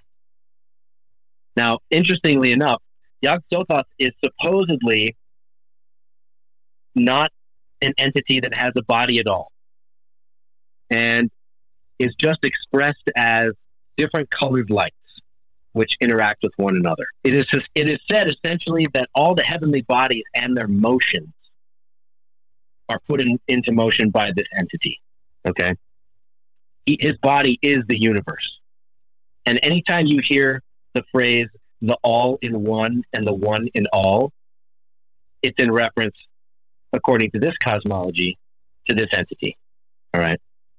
Stonehenge, for example, is said to be a site set up for worship of Yog Sothoth, meaning the celestial path of everything. Okay. And it's also written in this cosmology that any witnessing of this entity would be fatal. In the book of Thoth, it says uh, how fatal is the payment for one glim- glimpse of his face. You also have reference to the Christian Bible, actually, which I believe is an amalgam of a lot of these things tr- kind of like smashed into one viewpoint. You, you have lines in there that say things like, if you, you know, see the face of God, it, you know, it'll destroy you. Now, I, I find that quite conflicting with the idea that God is love, according to the Christian tradition. I- don't understand how love could destroy you. And so that's one of, one of the, the, the components of evidence for me, at least, where that cosmology has been perverted and potentially incorporating things like this. So according to this cosmology, he's one of the first old ones to have existed, and he always exists. He's the gatekeeper. He's the keeper of the heavens, and at the eclipses, he's the one who opens potentially portals or gates into the stars, whereby some of these other entities can transit and move around. Now, one of the things you read throughout the Necronomicon and you, you encounter within this cosmology is that our universe has constantly been in change and at different times, different entities ruled this world. And then it changed in such a way that it became toxic to them. So one of the things you keep reading over and over in all the different versions of the this Necronomicon, at least, is that the stars are poisonous to some of these entities, and that's what keeps them from inhabiting this realm now. And they only interact with us through our ideas and through our minds. So the numbers associated with Yog Sothoth are 136, 34, and 16. Excuse me, 16. The reason that's significant, if you were to write this entity's name out in Hebrew in a square, all the Hebrew letters have a number associated with them. Aleph is number one, for example. Every Hebrew letter has a sound and a number. And so when you write this out in Hebrew, it corresponds to a number sequence. So that's where these numbers come from, largely. Right. Okay. It's also interesting that they teach in the cosmology that if you try to summon this entity, and to tie this into popular modern counterculture, if you try to summon this entity and you do it incorrectly, you're left as an empty vessel. And now we have this interesting concept of the empty vessel being, you know, the NPC, which I find fascinating. Yeah. But yeah. So all of these are archetypes which we see, you know, over and over and over, right? And and you can and a cool way to study them is through Greek philosophy and the philosophy of the planets, because when you study Jupiter, which is associated with Yog Sothoth, Jupiter, you know, has specific attributes, influences people in specific ways, and that and you can really study those, and they correspond specifically to what's said about them in in a lot of these esoteric Necronomicon. So pretty cool. So moving on. One of the more famous ones, and H.P. Lovecraft really, really went nuts with this one, was an entity called Cthulhu. Right. A lot of people have heard this. I think uh, even Metallica wrote a song called "The Cthulhu." Hmm. Wasn't that Metallica? I know there's a song. Maybe it was Ozzy Osbourne. I don't know. Hmm. Anyway, it's interesting though. Dark, all these you know dark metal bands. Where were they getting all that knowledge? Were they just pulling it out? Who knows? But the Cthulhu corresponds with Mars, and if you study, you know, like the Greek history of Mars, it, it was kind of a warrior. The energy, you know, Mars is the red planet. Energy associated with iron. Of course, iron is the thing that makes our blood red. It's also associated with being fiery and angry. You know, he was a warrior. Cthulhu is supposed to be a being that ha- is massive, gigantic, has leather wings like a bat, has the form of a human, but has a face kind of similar to, not to make a a cheesy reference, but do you remember? I can't remember which one it was, but one of the what's those Disney pirate movies from Johnny Depp, The Pirates of Uh, the Caribbean. and then they're one of those entities has like an octopus face. Oh yeah, the, this was like their second edition of the movie, the Davy Jones character. that character's face is when you read the description of Cthulhu, you realize it's kind of ripped off. Hmm. You know, that character's kind of ripped off from Cthulhu because supposedly it was just like a, a a bunch of different branches hanging down in front. But he didn't have the face of a man. He only had one eye in his in his head, maybe three eyes. There's multiple descriptions, but it, his head was not solid. It was made of a weird material that would constantly move around. And there's also stories saying, you know, that talk about like the octopus specifically being related to this entity. And it's fascinating to think about how the octopus, it, it seems so foreign to our world. It's, it's very intelligent. It has all these crazy tentacles. It can change shape. It can change color. You know, it's very, uh, very strange. Well, Cthulhu is interesting because he- he is said to be kept in a tomb under the oceans. Okay. He's one of the ocean deities. And he's one of the deities that supposedly is kept at bay by the stars. They've become poisonous to him. Okay. And so he's kept in this place until the end times, if you will, where he'll come back and destroy the world, which is interesting. And we'll get into that later. I'm not a super fan of Revelations, but there are references in there to being similar to this, you know. And his his metal is iron, which of course, you know, corresponds to red in your blood, etc. Right? And his number is 325 and 65. So each one of these, it's interesting that we have all these metals. We have, you know, corresponding. If you study the chakras, you know that each one of the chakras corresponds to a metal. Each one of the chakras corresponds to an energy center in the body. And it's real easy for everybody to identify, you know, the heavenly body, the moon, because we all admit that the moon changes the tides and the moon affects water. And we're mostly water, so the moon must affect us. Well, in esoteric history, it's taught that each one of these heavenly bodies affects you. It affects the iron in your body. It might affect, you know, the gold in your body, the lead, whatever. Hmm. But it's fascinating to correspond them to the chakras because this cosmology essentially says that these these entities affect you in different ways, negatively, and each one of those energy centers, in order to purify it, you have to overcome that influence. So the influence of you to be a warrior and destroy things and to become hot blooded, you may have heard that phrase. That comes from the influence of Cthulhu, supposedly. okay, Well, interesting.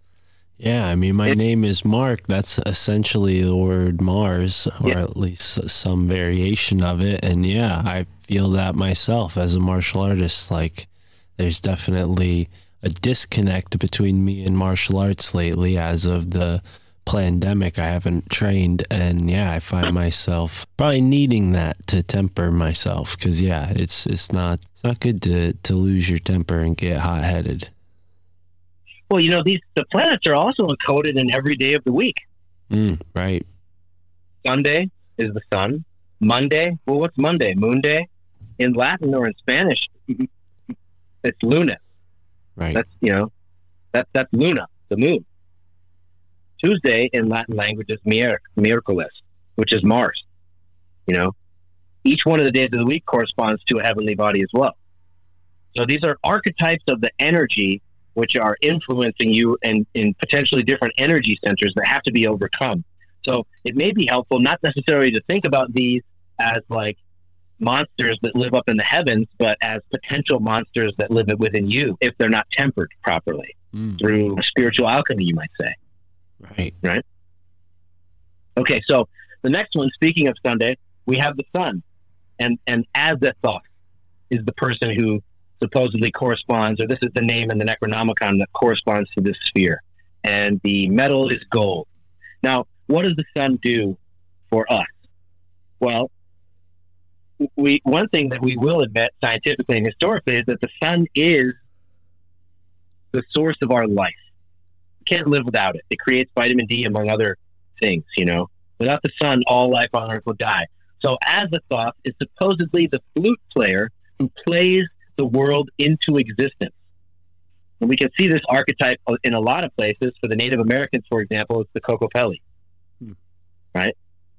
Or perhaps you can think of any of the any of the stories where a flute player comes in and starts um, hypnotizing people and drawing them away.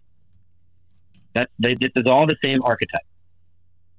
All right, and the idea is interesting because if you have a flute player, well, what is music and what is sound? What's a kind of vibration? And science tells us that everything is vibrating. Right? So everything is vibrating, potentially according to a kind of cosmic music. We also have a lot of a lot of the ancient philosophers referring to the music of the spheres, meaning the sound which comes from all the heavenly bodies and animates life Mhm. right? So this is the flute player archetype, but it's also the archetype for vibration throughout the world. And one of the main concepts that's put forth in this cosmology is that everything has a has a subtle kind of imperfection created within it, which allows it to come to a crescendo within its existence, and then so that vibration puts everything together. So you can think about the progression of a human being from a baby.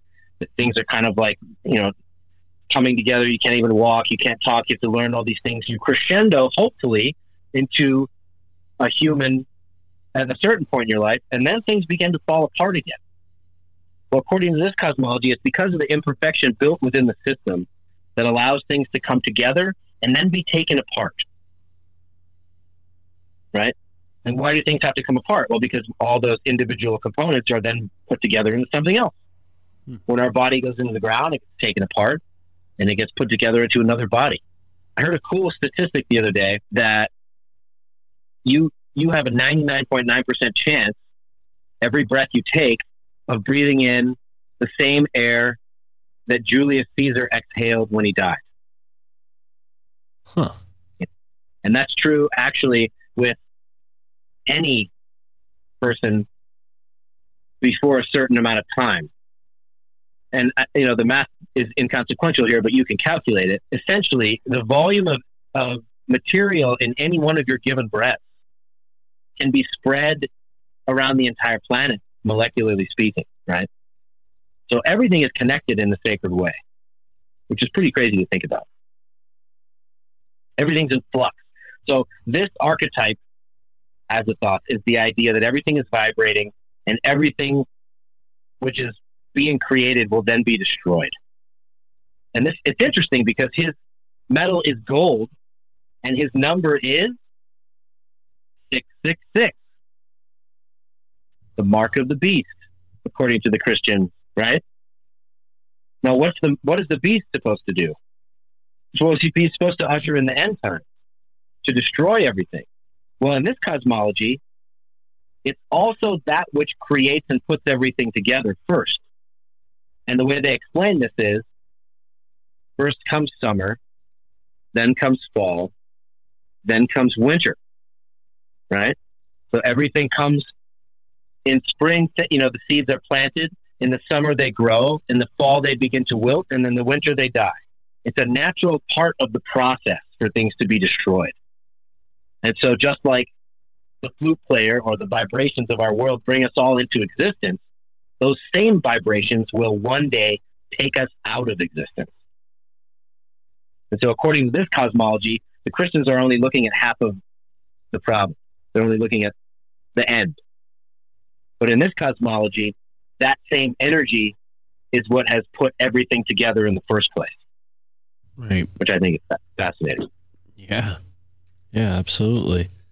Yeah. So we've gotten So that- through Saturn, Jupiter, Mars, the sun. sun. Yep. Okay. So next we have Venus. And in this cosmology, it's known as Shub-Niggurath, the goat with a thousand young. Now, I mentioned Baphomet earlier. Baphomet is potentially an expression of the same deity. In this cosmology, it's a female with the head of a goat and a womb which never ceases giving birth. Okay? Constantly giving birth to ideas of all kinds. And, and because this is a cosmology focusing on the dark side of things, constantly giving birth to ideas that are negative.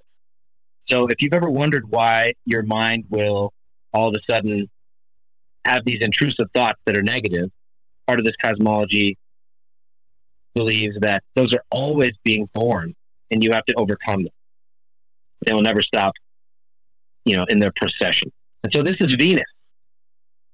Now, Venus is pretty synonymous with love, for example, or more accurately with copulation and the birth of things.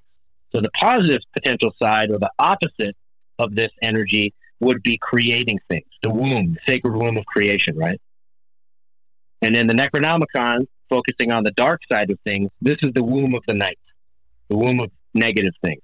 So in my worldview, there must be an opposite. I believe there's an opposite to everything. Everything has an opposite and a neutral.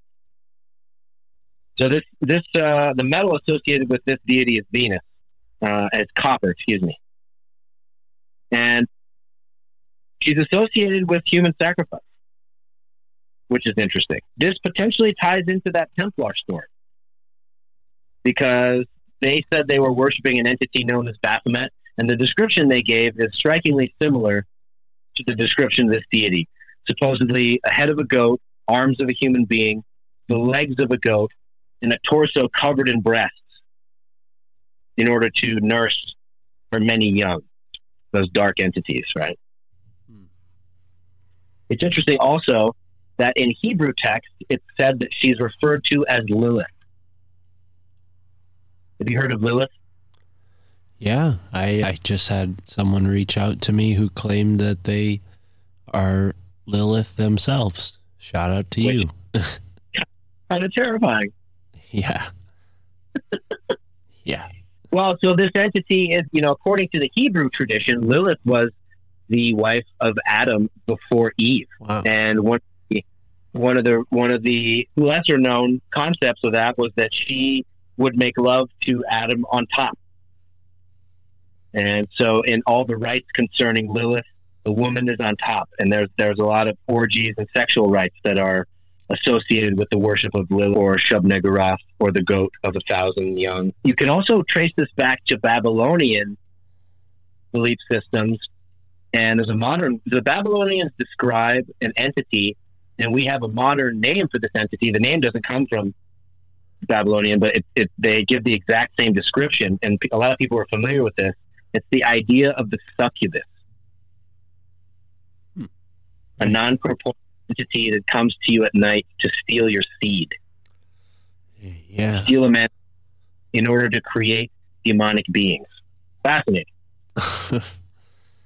yeah. So that's the dark side of this entity. Her number is 1,225. Again, that derives from her name in Hebrew, being numbers all being added up. That's kind of related to gematria, but I don't want to go down that wormhole too far. So we got two more. Two more. And these are pretty interesting ones, okay? Okay. So now we have Mercury. Mercury. Uh, Mercury is associated in this Necronomicon cosmology with an entity called Nyarlathotep. Okay, and uh, and and we know which metal Mercury is associated with. Associated with Mercury, right? you study the Greek cosmology, you'll know you know that Mercury is kind of like a winged messenger, right? Well, in this cosmology, Nyarlathotep is the messenger of the old ones. Nyarlathotep is the one who allows people to communicate with the old ones. So supposedly this entity can take the form of a man who is tall, always wears black robes. The only difference being it doesn't have a face. And if you study the esoteric history, it's one of the things that they teach, cosmology of this Necronomicon, is that the Sphinx, for example, one, one of the things that they say about the Sphinx is that its face has been recarved. Have you heard this? Yeah, apparently even uh, Napoleon went along and shot a piece of the nose off as part of what I heard one person say. Yeah, well, uh, I, I believe it's pretty commonly accepted that the, the face of the Sphinx that we currently see was not the original. Hmm. And according to this cosmology, one of the reasons may have been that it was supposed to be in reference to Nyarlathotep or Mercury, and it had no face. And so it was kind of a blank canvas. Hmm. So some, you know, pharaoh maybe or some, some some later ruler came along and said, "Well, put my face on there." Right?" Wow. But according to this cosmology, this this entity is an eater of souls. So when we hear about stealing loosh, when we hear about negative energy being created intentionally, it is possible that this is one of the entities that consumes it, or at least it is according to this cosmology. And his brother is the sacred flute player. Supposedly, all of these entities are related. Okay, this particular entity, one of the reasons it's allowed to interact with human beings is because the stars don't affect it. That's why it's known as the messenger. If you want to understand more, read the Greek references to Mercury, fascinating descriptions. The idea is that anytime you hear the phrase the chaos that creeps within esoteric schools or the many formed messenger, it's all in reference to the same entity, we'll say, right? So supposedly it could take any form, but specifically appears to people in their thoughts and in their dreams and loves to corrupt them. People who are drinking. This is one of the reasons that we refer to, according to this cosmology, we refer to alcohol as spirits because being perverted like that really attracts this entity and allows him to influence you. And if you know anything about booze, when you start drinking, people start acting potentially out of their character. And people will actually use that phrase. I was acting really out of character. Well, in this cosmology, it's because you were being perverted and influenced by this entity. Pretty interesting. Yeah. And and there is actually one kind of really interesting thing that I read in one of the histories of this cosmology that I think is funny. The way that his worshippers were ordered to pay homage to him was by giving him a kiss on his anus. Because he found this to be really funny and it signified corruption. Now, one of the histories of this cosmology is that the old ones were actually responsible for our creation, and they created us as a plaything to be to be you know fucked with, essentially, if you'll forgive the purple language. And It's all right. in evidence of this, they offer the idea that our organs of reproduction were placed right next to our organs of excretion. And in a lot of other animals, these are separated. And, in, and supposedly in, in, in a lot of higher entities, they're completely separate. But they did this to us as simply to, you know, to make fun of us, which I find an interesting and fascinating principle because evolution is not lazy. Evolution is pretty efficient, and so it could be a, a, a concept of efficiency. But it's interesting to to put forth the proposition that it was done intentionally to degrade us, Hmm. and that's what this cosmology says. And Nyarlathotep had a hand in that. So the last one is Dagon, and Dagon's associated with the moon. Now Dagon's fascinating because it's probably the most easily associated with the Vatican because it's associated with the mitre hat. And if you don't know what a mitre hat is, it's that weird hat that, that all the, the the folks in the Vatican wear. And if you look at it, it's it's it looks like a fish head with a mouth open, and they always have some kind of little patch on the side that looks like the eye. Right. So if you were- if you were to Google this, you'd see really quickly a lot of references to Dagon being fish god. Well, and we And so also suppose- have the the Dogon people who believe in the Nommo, fish people. Yeah, exactly. And and you know, in the Hebrew text, they refer to Leviathan. That's supposedly the same god. Anytime you hear history and lore referring to the Kraken, you know, this monster that comes up from the deep, that could either be Cthulhu. You know, it, it's also like described to be like a giant octopus, which is reminiscent of Cthulhu, Mm. or supposedly could be reminiscent of Dagon. Hmm. And it, it- you know, along with Hebrew texts and tradition, we have the uh, Christian tradition. According to this, the Canaanites were big fans of worshiping Dagon, really. and you know, this was supposedly an entity which inhabits the oceans, can't go higher than the high water line, has like really shimmery skin, is very similar to like a merman with like a dolphin head, essentially. But I, I find it absolutely fascinating that the mitre hat is connected deeply with this. And and you can, you know, just Google mitre hat Dagon and you can find tons of references to this. And it's kind of pretty obvious that they're like, yeah, where did they get that goofy hat look? And why does it look exactly like a fish head? And why is Dagon supposedly responsible for teaching us the ways of like agriculture and a lot of these secret knowledges? Right? Mm. Yeah, that What are Go ahead. That reminds me of a story I just heard from a, a person t- telling us about Seattle, Washington, and some of the legends that they have there about a a man. Uh, the native lore is there's a man or a god underneath the ocean who shares all these riches with them that wash up on shore. That's okay. So in this cosmology, the Necronomicon cosmology, the children and of Dagon are the finest jewelers ever known. Wow. And then, of course, we come up. You know, this reminds everybody of you know lost treasures at sea. But that story you just told me ties right into this cosmology. You know, and it's fascinating that that comes from hmm. native people. You know, Well, and dude, I mean, geez, I love everything you're saying. I know we're we're through all seven, but is there anything else you'd like to share about the old ones, or you know, final points you want to make before we wrap up here?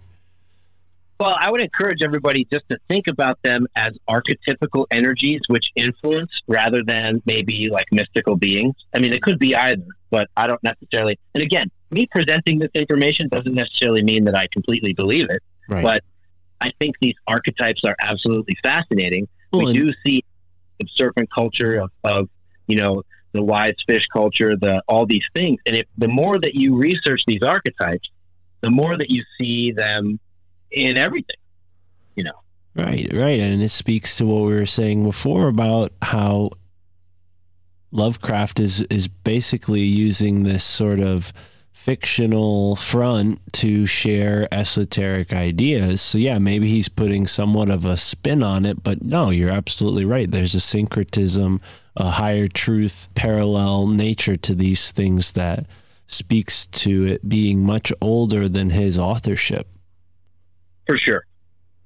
Yeah. and that's you know, that's the whole point I want to make is like you know allow yourself to transcend what he did, ignore the names that he used because these you know it's highly unlikely that those are the names that have passed down from you know the, the beginning of time. But if you think about them in terms of heavenly bodies, if you research the Greek history associated with each one of those heavenly bodies, because the Greeks personified these too, but they did an excellent job of really getting into detail about the attributes of each and how each would affect you.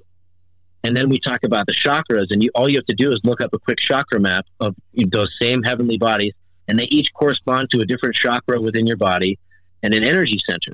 And what you realize, and what my, my whole takeaway here is that I believe they represent the negative attributes to each one of our potential energy centers that have to be overcome Mm. in order to perform your spiritual alchemy. Right. Right. And and H.P. Lovecraft's first work he ever put out was titled The Alchemist. So look at that. There you go. wow, man. Yeah, Maverick Matthews, thank you, brother. This has been a a trip down many different lanes, all very wise and well said. And I got to give you all the credit for putting all this together in the way that you do. Because, yeah, it doesn't really necessarily need to be factual for us to garner incredible value and meaning, you know, and this is definitely meaningful. It fills in some blanks, even. I think H.P. Lovecraft represents this sort of like morbid or even morose influence on uh, American culture through horror. And then science fiction sort of fills also a role because he does play on some of those themes as well. But you see this really first wave of what becomes a mass pop culture kind of seeded with these ideas from this time when, you know, people would sort of be insulated within their town and what where they could travel and what they could read that came their way, but there was no, you know, mass entertainment of any kind. It, it's it sort of laid the foundation, all these occult, esoteric themes, and now people have whole YouTube channels devoted to, you know, diving through the symbolism of pop culture and and finding these occult threads in today's work. And I'm sure H.P. Lovecraft has been ripped off in the same way that he's ripped off the ones who came before him. But we here in the podcast realm, we like to give credit to those who have taught us, and I got to give you a whole bunch of credit. And if you could,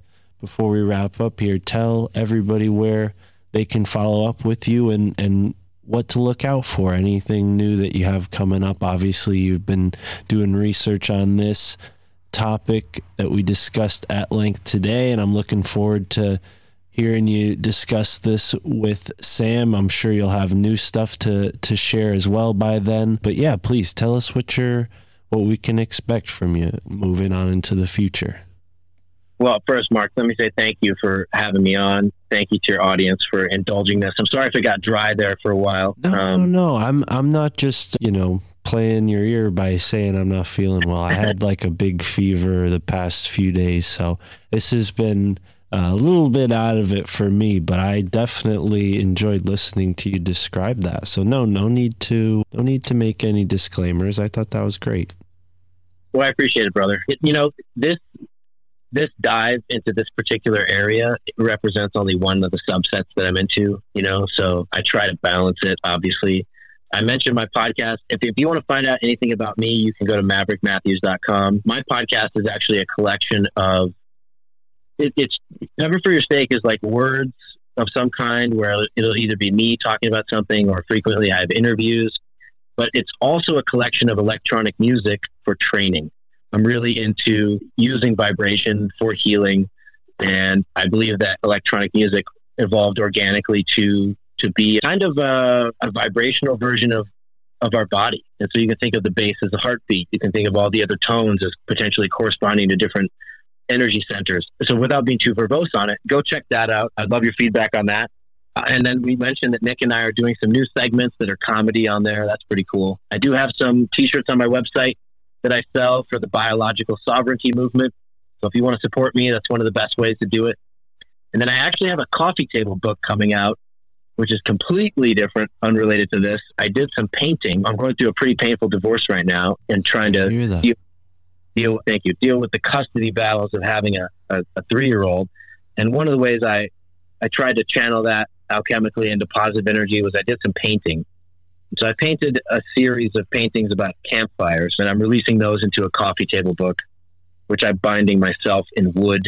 It's a pretty cool little art project. So if you want to check that out, go to my website, maverickmatthews.com. Wow. So you're doing these all yourself. I imagine there's probably going to be a limited amount people should get on that right away, huh? Well, I appreciate that call for urgency. They're going to be made to order, and you know, they're going to be a little more expensive because I am binding them myself. It is a process that takes you know significant amount of time. There'll be a whole sort of un- unpackaging and presentation on my site pretty soon. I'm hoping to have that up by the end of the weekend. But uh, yeah, it's a creating the book itself is an extension of the artistic process for me. And so they're they're all handmade. They're individual. The paintings are pretty cool. You know, the images that are in there. and ultimately this was a catharsis for me. And so it helps me, you know, defer the crazy costs of of a divorce. You know, I've dropped like more than thirty thousand dollars on this thing now, so it's it's hurt me financially, and my podcast is not monetized at all. So if you really want to support my efforts and and get a cool piece of unique art, that this is really how I'm trying to trying to create it, it, it as opposed to just like asking, hey, help my GoFundMe or something. You know, I wanted to channel it into something cool. Yeah. So that's my that's my attempt. That's awesome, man. I really appreciate you sharing that with us and, and with the world. I think that's a great way to transmute that those deep emotions that you're you're going through, I'm sure. So yeah, wow.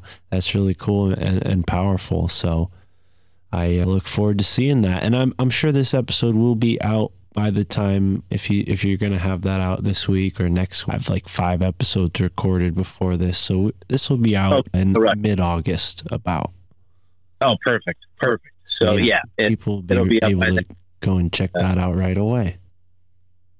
yeah. Well, thank you very much for the opportunity, Mark, and I look forward to you know developing our friendship. It was really great to finally connect with you, and uh, hopefully we'll get to meet in meet space at some point. Likewise, man. Yeah, thank you for for saying that and pleasure's all mine. It's been an honor to talk to you as a friend of Sam Tripoli's. You're a friend of mine and uh, yeah, I've always appreciated hearing you on other podcasts including your own. So yeah, it's about time that we have you here and I hope to to get into some of the things that we left on the table in another conversation, especially the point about electronic music. I mentioned I use music in this show. I'm not musically inclined enough to know the maybe hertz or frequency of the music I'm using. I'm just sort of playing by ear, no pun intended. But but yeah, I'd love to incorporate some of your music into this episode if you have any tracks that I can download for free or I'll I'll buy some of them if you have some for sale. But yeah, that would be really cool to mix some of those into this episode and then maybe we can have another conversation in the future about the healing science of vibration. Oh yeah, that'd be yeah. I'd love to talk cymatics with you. I just released an album called Mindfire. It was composed around the same time of the paintings. It's on my website for download. And if I think I have your email, oh yeah, I, I or at least I have the booking email. It, I'll send you a download code, and you can download it. And uh, yeah, feel free to to use it as you wish. Right on. Awesome. Yeah, definitely going to use that in this episode. So, folks listening, you're about to hear some of that yourself. And be sure to go check out maverickmatthews.com to follow up with everything that Maverick has going on. As for now, enjoy the moment wherever you are in the now.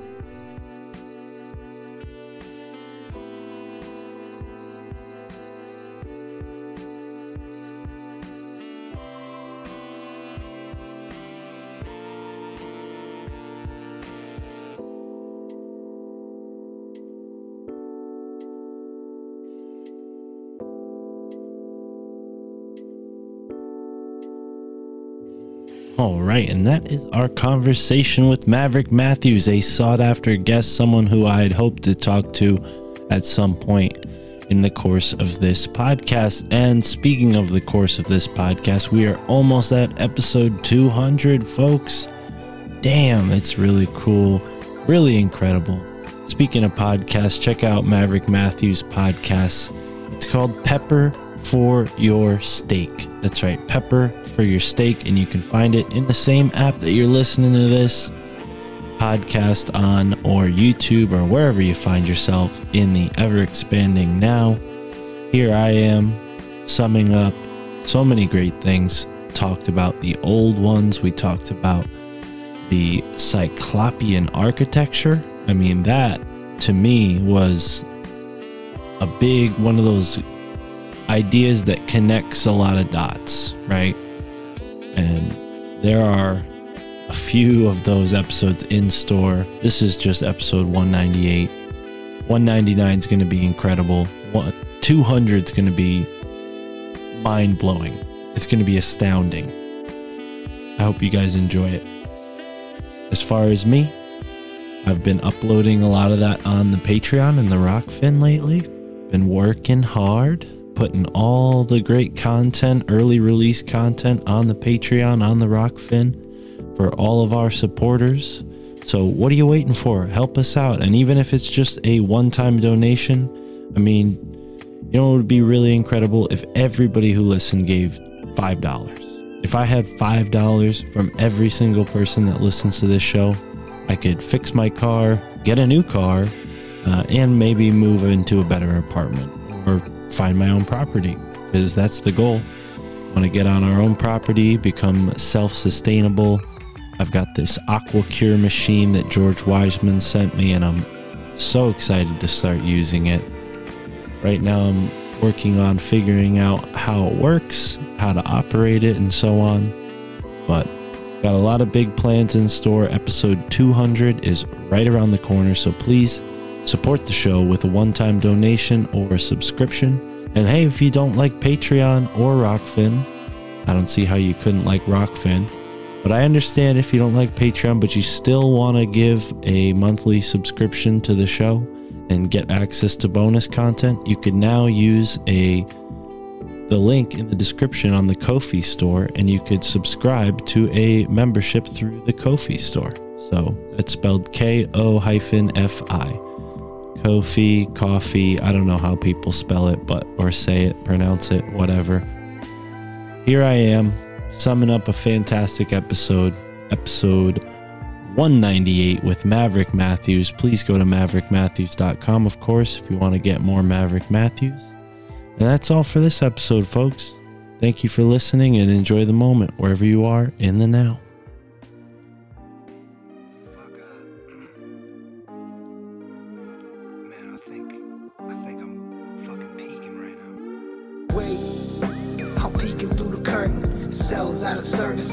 Can't me on the circuit.